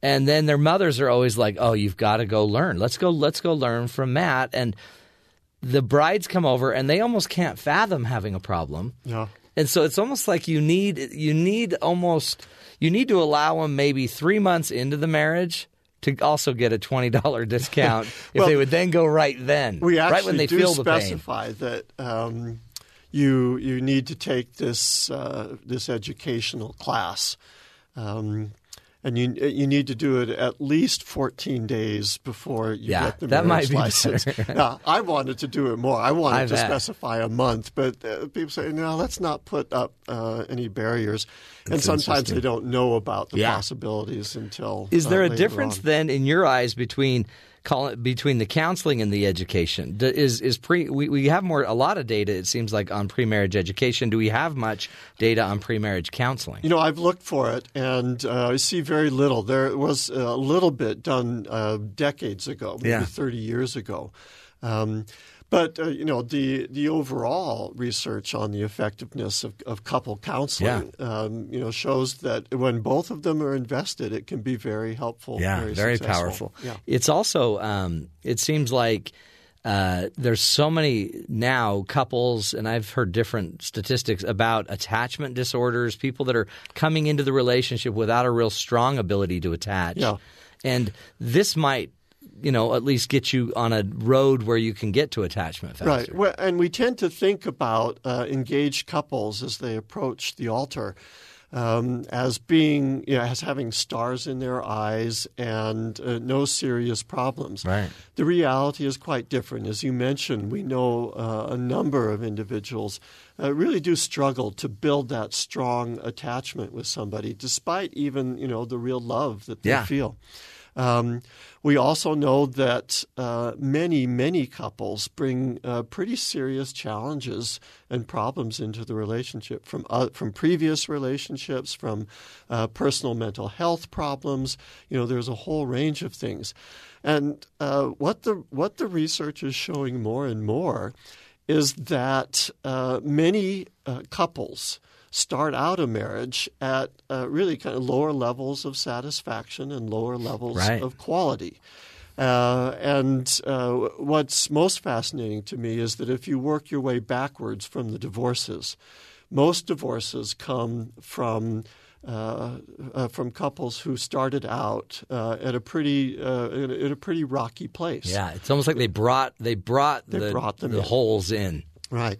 You know, now we do have instances, you know, where things were going well and then something happened and there was rapid deterioration. But the most common situation uh, are marriages that kind of started off not in the best place and Mm. over time Yeah. just kind of um, uh, disintegrate. What would be what? So, if anyone's out there shopping like pre-marriage education or counseling, what are the things that you'd want to make sure are included in in the learnings? Well, most of the most of the uh, formal programs that are out there um, uh, uh, include the, the things that you would want.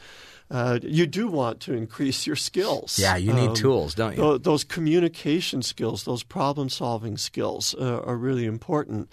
Um, one of the things that I think is very valuable, and uh, and I think many, if not uh, all, of the religiously based programs, you know, they they will include those kinds of things, but they'll also talk about the principles and the rules involved in marriage. You know, there are rules right. that you follow uh, in marriage, and if you're not ready to sign on to those rules, Yeah. um, you know, about being nice to each other, being absolutely faithful and loyal to each other, uh, making the other person the most important person in your life. You know, those are the rules. That's what. And that's how this works. that's how it works. And Yeah. I think um, th- these religious programs, I think, have a very strong understanding of that and can do a good job of helping people learn about that.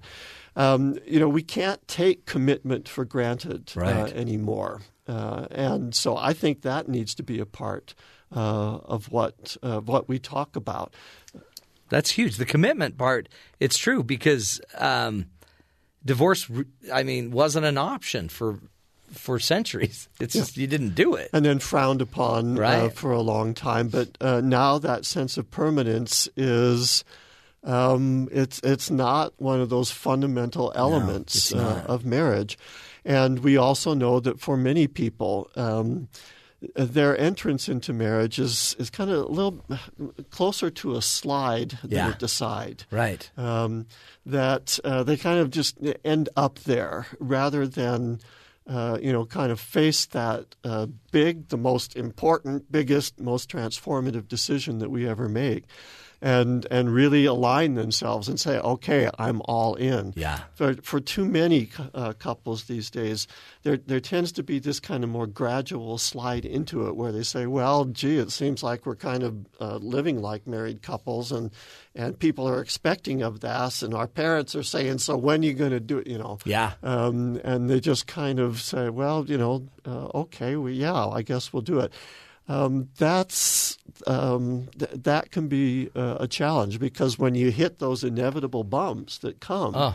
then you worry about, wow, did I was this the right decision? Right. Um, and in, instead of saying, yeah, I'm in, I'm all in from the start, it's, you have to kind of go back and think through that. And I- and I I guess it's also this moving um, backdrop where you may be strong without trials, and then all of a sudden the trial comes and it tips over one of you, and then you need tools to recover. I've even found. Um, people are hungry for skills and Yeah. tools. They're so hungry. I have 1,200 people this Saturday coming to sit down and strengthen marriage.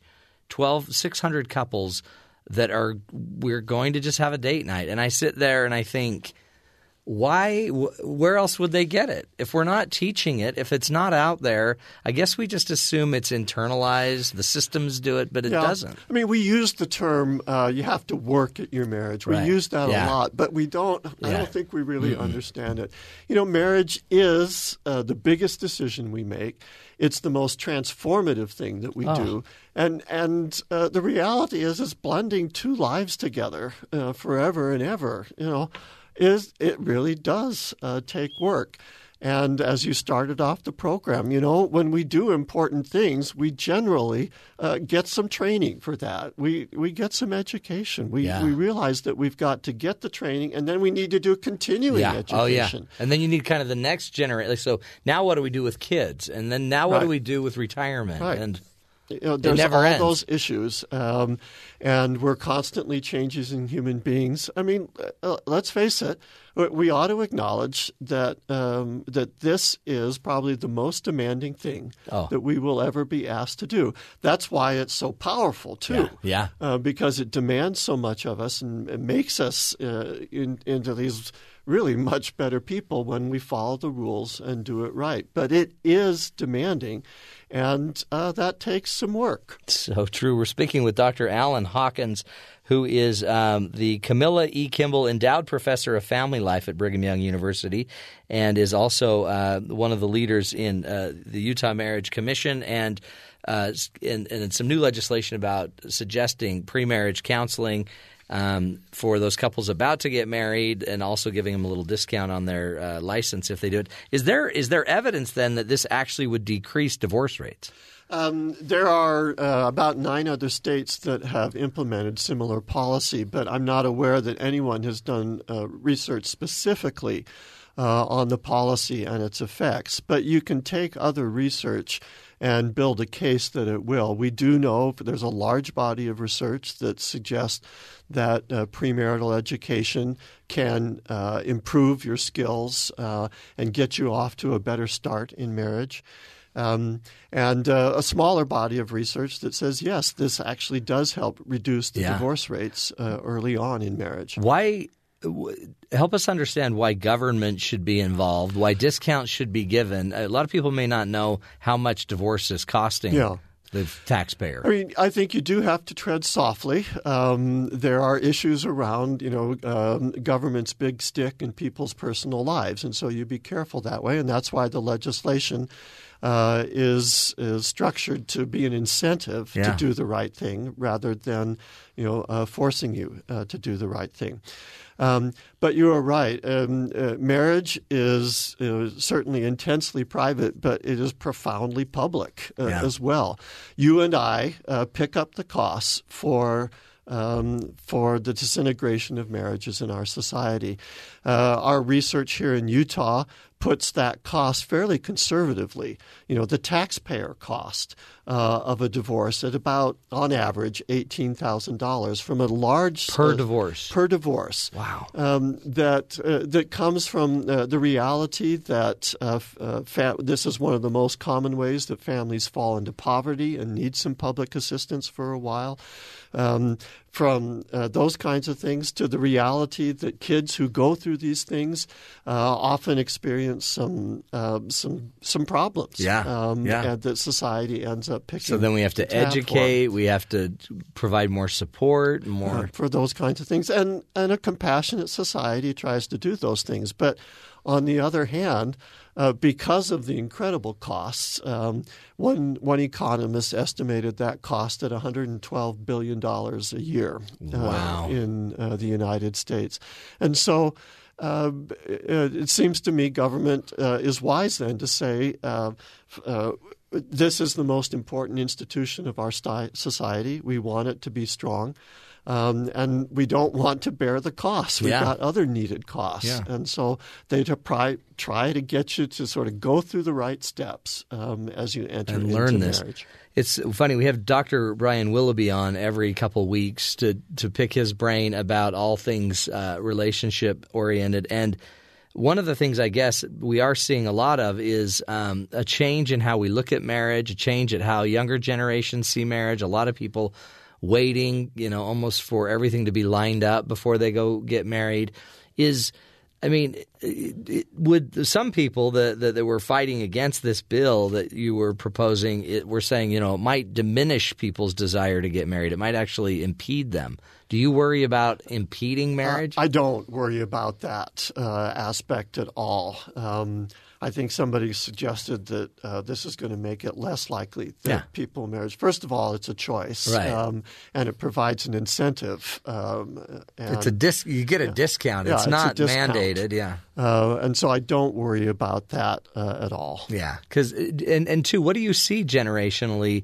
What is happening? Do you think these the younger generations that are maybe less likely to go get married are they actually more likely to get educated before they get married? Um, we don't know. I, uh, I would, as a researcher, I would like to know that. In some sense, I think the younger generation has much more of this this kind of a mindset Yeah. where, yeah, yeah, I mean, that's what you do. You you go and do this, and um, uh, we do have here in Utah. Uh, uh, we uh, we offer for free.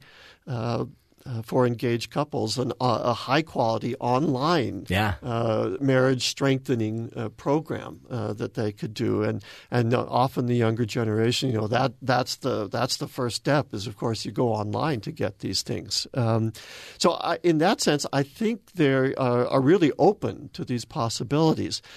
Um, however, uh, one of the factors that's involved there is most couples, uh, before they marry, live together. Um, and I think many couples think that the process of living together, of cohabitation, uh, is their way of preparing for marriage. Unfortunately, The the, research, marriage, yeah. the, the research doesn't bear that out, as it suggests that you actually even have a higher risk of divorce um, when you live together before marriage, and um, or at least live together without that formal commitment of where you're headed. Yeah. Um, uh, and so uh, we think, uh, a matter of fact, right now I'm writing a paper that's making the argument that I think this generation needs premarital education more than any generation. Yeah. Why is that, do you think? Uh, I think because um, uh, there's a tendency to think that uh, that living together is is the way we prepare. Uh, it certainly helps us understand some things about each other, but it's not effective Yeah. as a way to Yeah. really make that commitment uh, and to develop the tools, the skills uh, for marriage. And I just think some of the attitudes that are out there about marriage can be a little bit toxic, and you, you want to make sure and get past those Yeah. uh, before you marry. I think there are a lot of reasons why it's more important than ever. And commitment, I guess, circling back to talk about commitment. Commitment. Um, explain. It, it seems like there might be a generational view of commitment to what it used to be. We were committed to each other or an institution. It seemed like.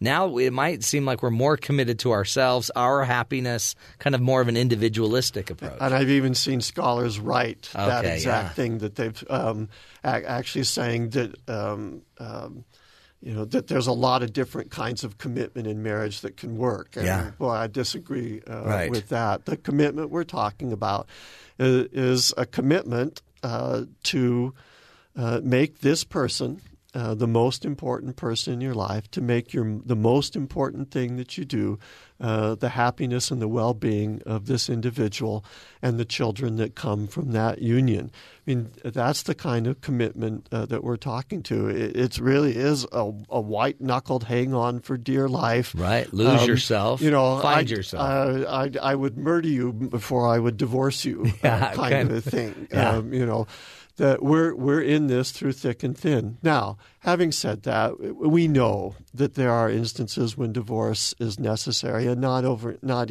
not just necessary, but even right. Right, There are, there are things that people do that essentially disqualify them um, from you know the privilege, the status that marriage is, and uh, we recognize that, and um, and and that's uh, that's heartbreaking. I, I just.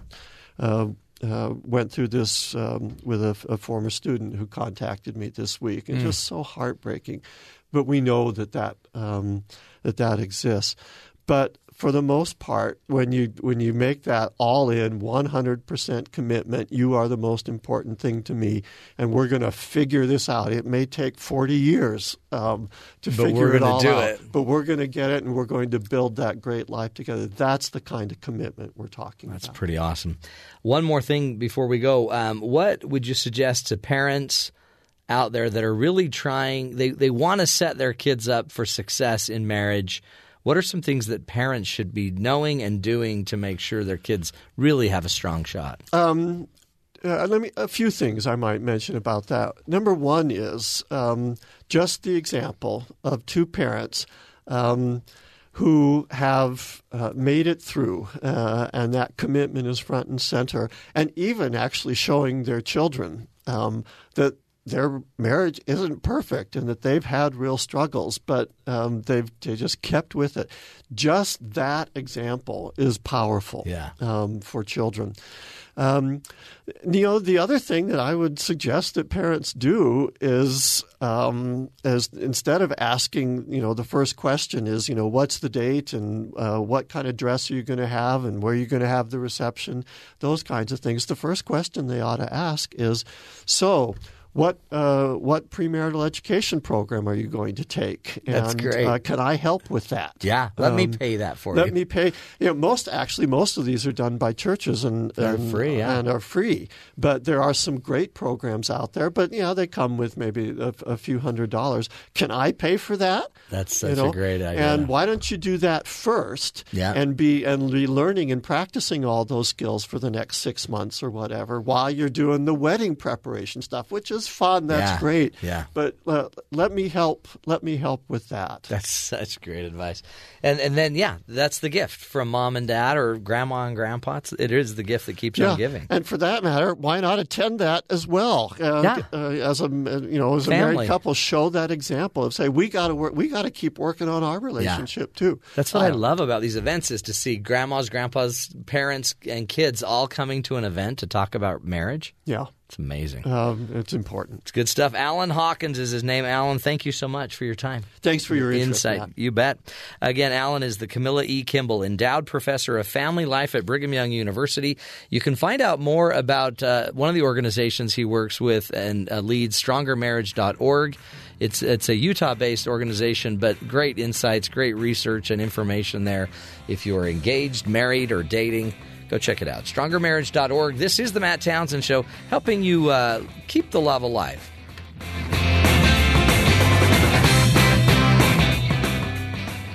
I'm ready to go in, coach. Just give me a chance. Because life doesn't come with a handbook, you need a coach.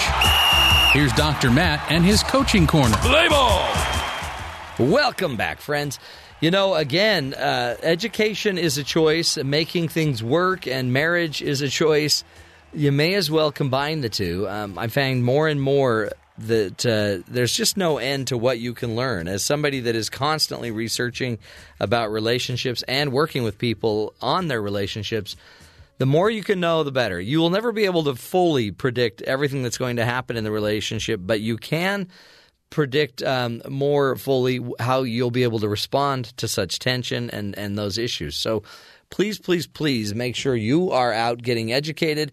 And uh, for example, this um, this Saturday, it's it, it is it's a really fun thing I do. It's a date night where it's already sold out. It's packed, but these are all families, parents, couples. Uh, they bring their dating uh, kids, and what we do for two hours, two and a half hours sometimes, is we just talk about relationships and talk about the different um, points that make uh, that, that are kind of essential that we learn how to, to deal with. And communication, conflict, loving rituals and traditions, um, and just commitment, as uh, Alan was talking about earlier. Ask yourself one simple question What is it like to be married to you? What is it like? Oh, well, it's a blessing. They are so blessed and so gifted and wonderful. It, would your spouse say that? What's it like to talk to you about a conflict? What is it like to have to bring up, uh, you know, a painful subject? What's it like in your relationship? And don't just think it is what it is, because honestly, I've seen couples 85 years old change a marriage pattern that they had had for 60 years because it wasn't working. And so, if a couple can change after 60 years of marriage, you could change after 10, 15, 20. So don't think anything is set in stone, but there because there are many many things that we can learn and we can do, but you can't do it if you're not reading and studying. So keep listening to the show as well. That's one of because it's one of my passions. That's what we try to bring onto the show regularly. More skills, more tools to help you live longer, to help you love stronger, and to lead healthier, happier lives. This is the Matt Townsend Show.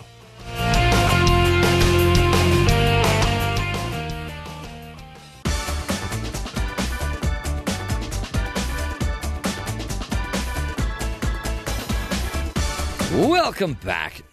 Now, the big question once you're married, eventually you have kids, then you got to decide if you're going to give these kids an allowance.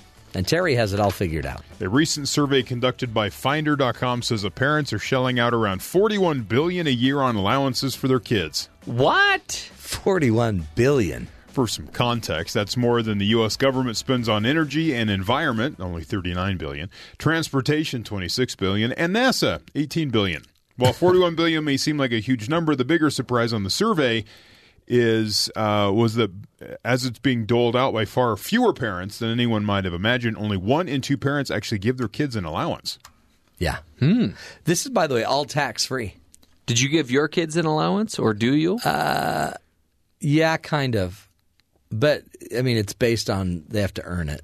Oh. Of those parents who do, an overwhelming majority, 86%, require the child to complete at least one chore to earn the cash. That's a we what do. percentage? 86. Ooh. But it's funny because some of these kids are really industrious and others are just lazy bums. Children under 10 average about $13 a week. Am I a bad parent if I don't make them do a chore in order to earn their allowance? No, the, but you're, these will be children living with you for the rest of your life. Kids between 11 and 21 are bringing in around $20 a week. Sheesh. Well, the, here's the thing you're going to pay for them either way. So what I like to do is make them earn it, and then they use their money to go to the movies. They use their money to go to stuff. So other than them, eh, eh, if not, they'll be asking, "Hey, can I have ten dollars to go to the movie?" So this way, they have their money. And they don't hassle you, bother your Netflix viewing. Exactly. Then I could just basically go through the entire day not talking. Another survey in 2017 found the average four year old made $3.76 uh, a week, while the average 14 year old took in around $12.26 a week. $12.26 a week. My six year old gets a dollar a week, and she is so happy to have it. Oh, isn't that that's so fun though when a dollar matters? Yeah.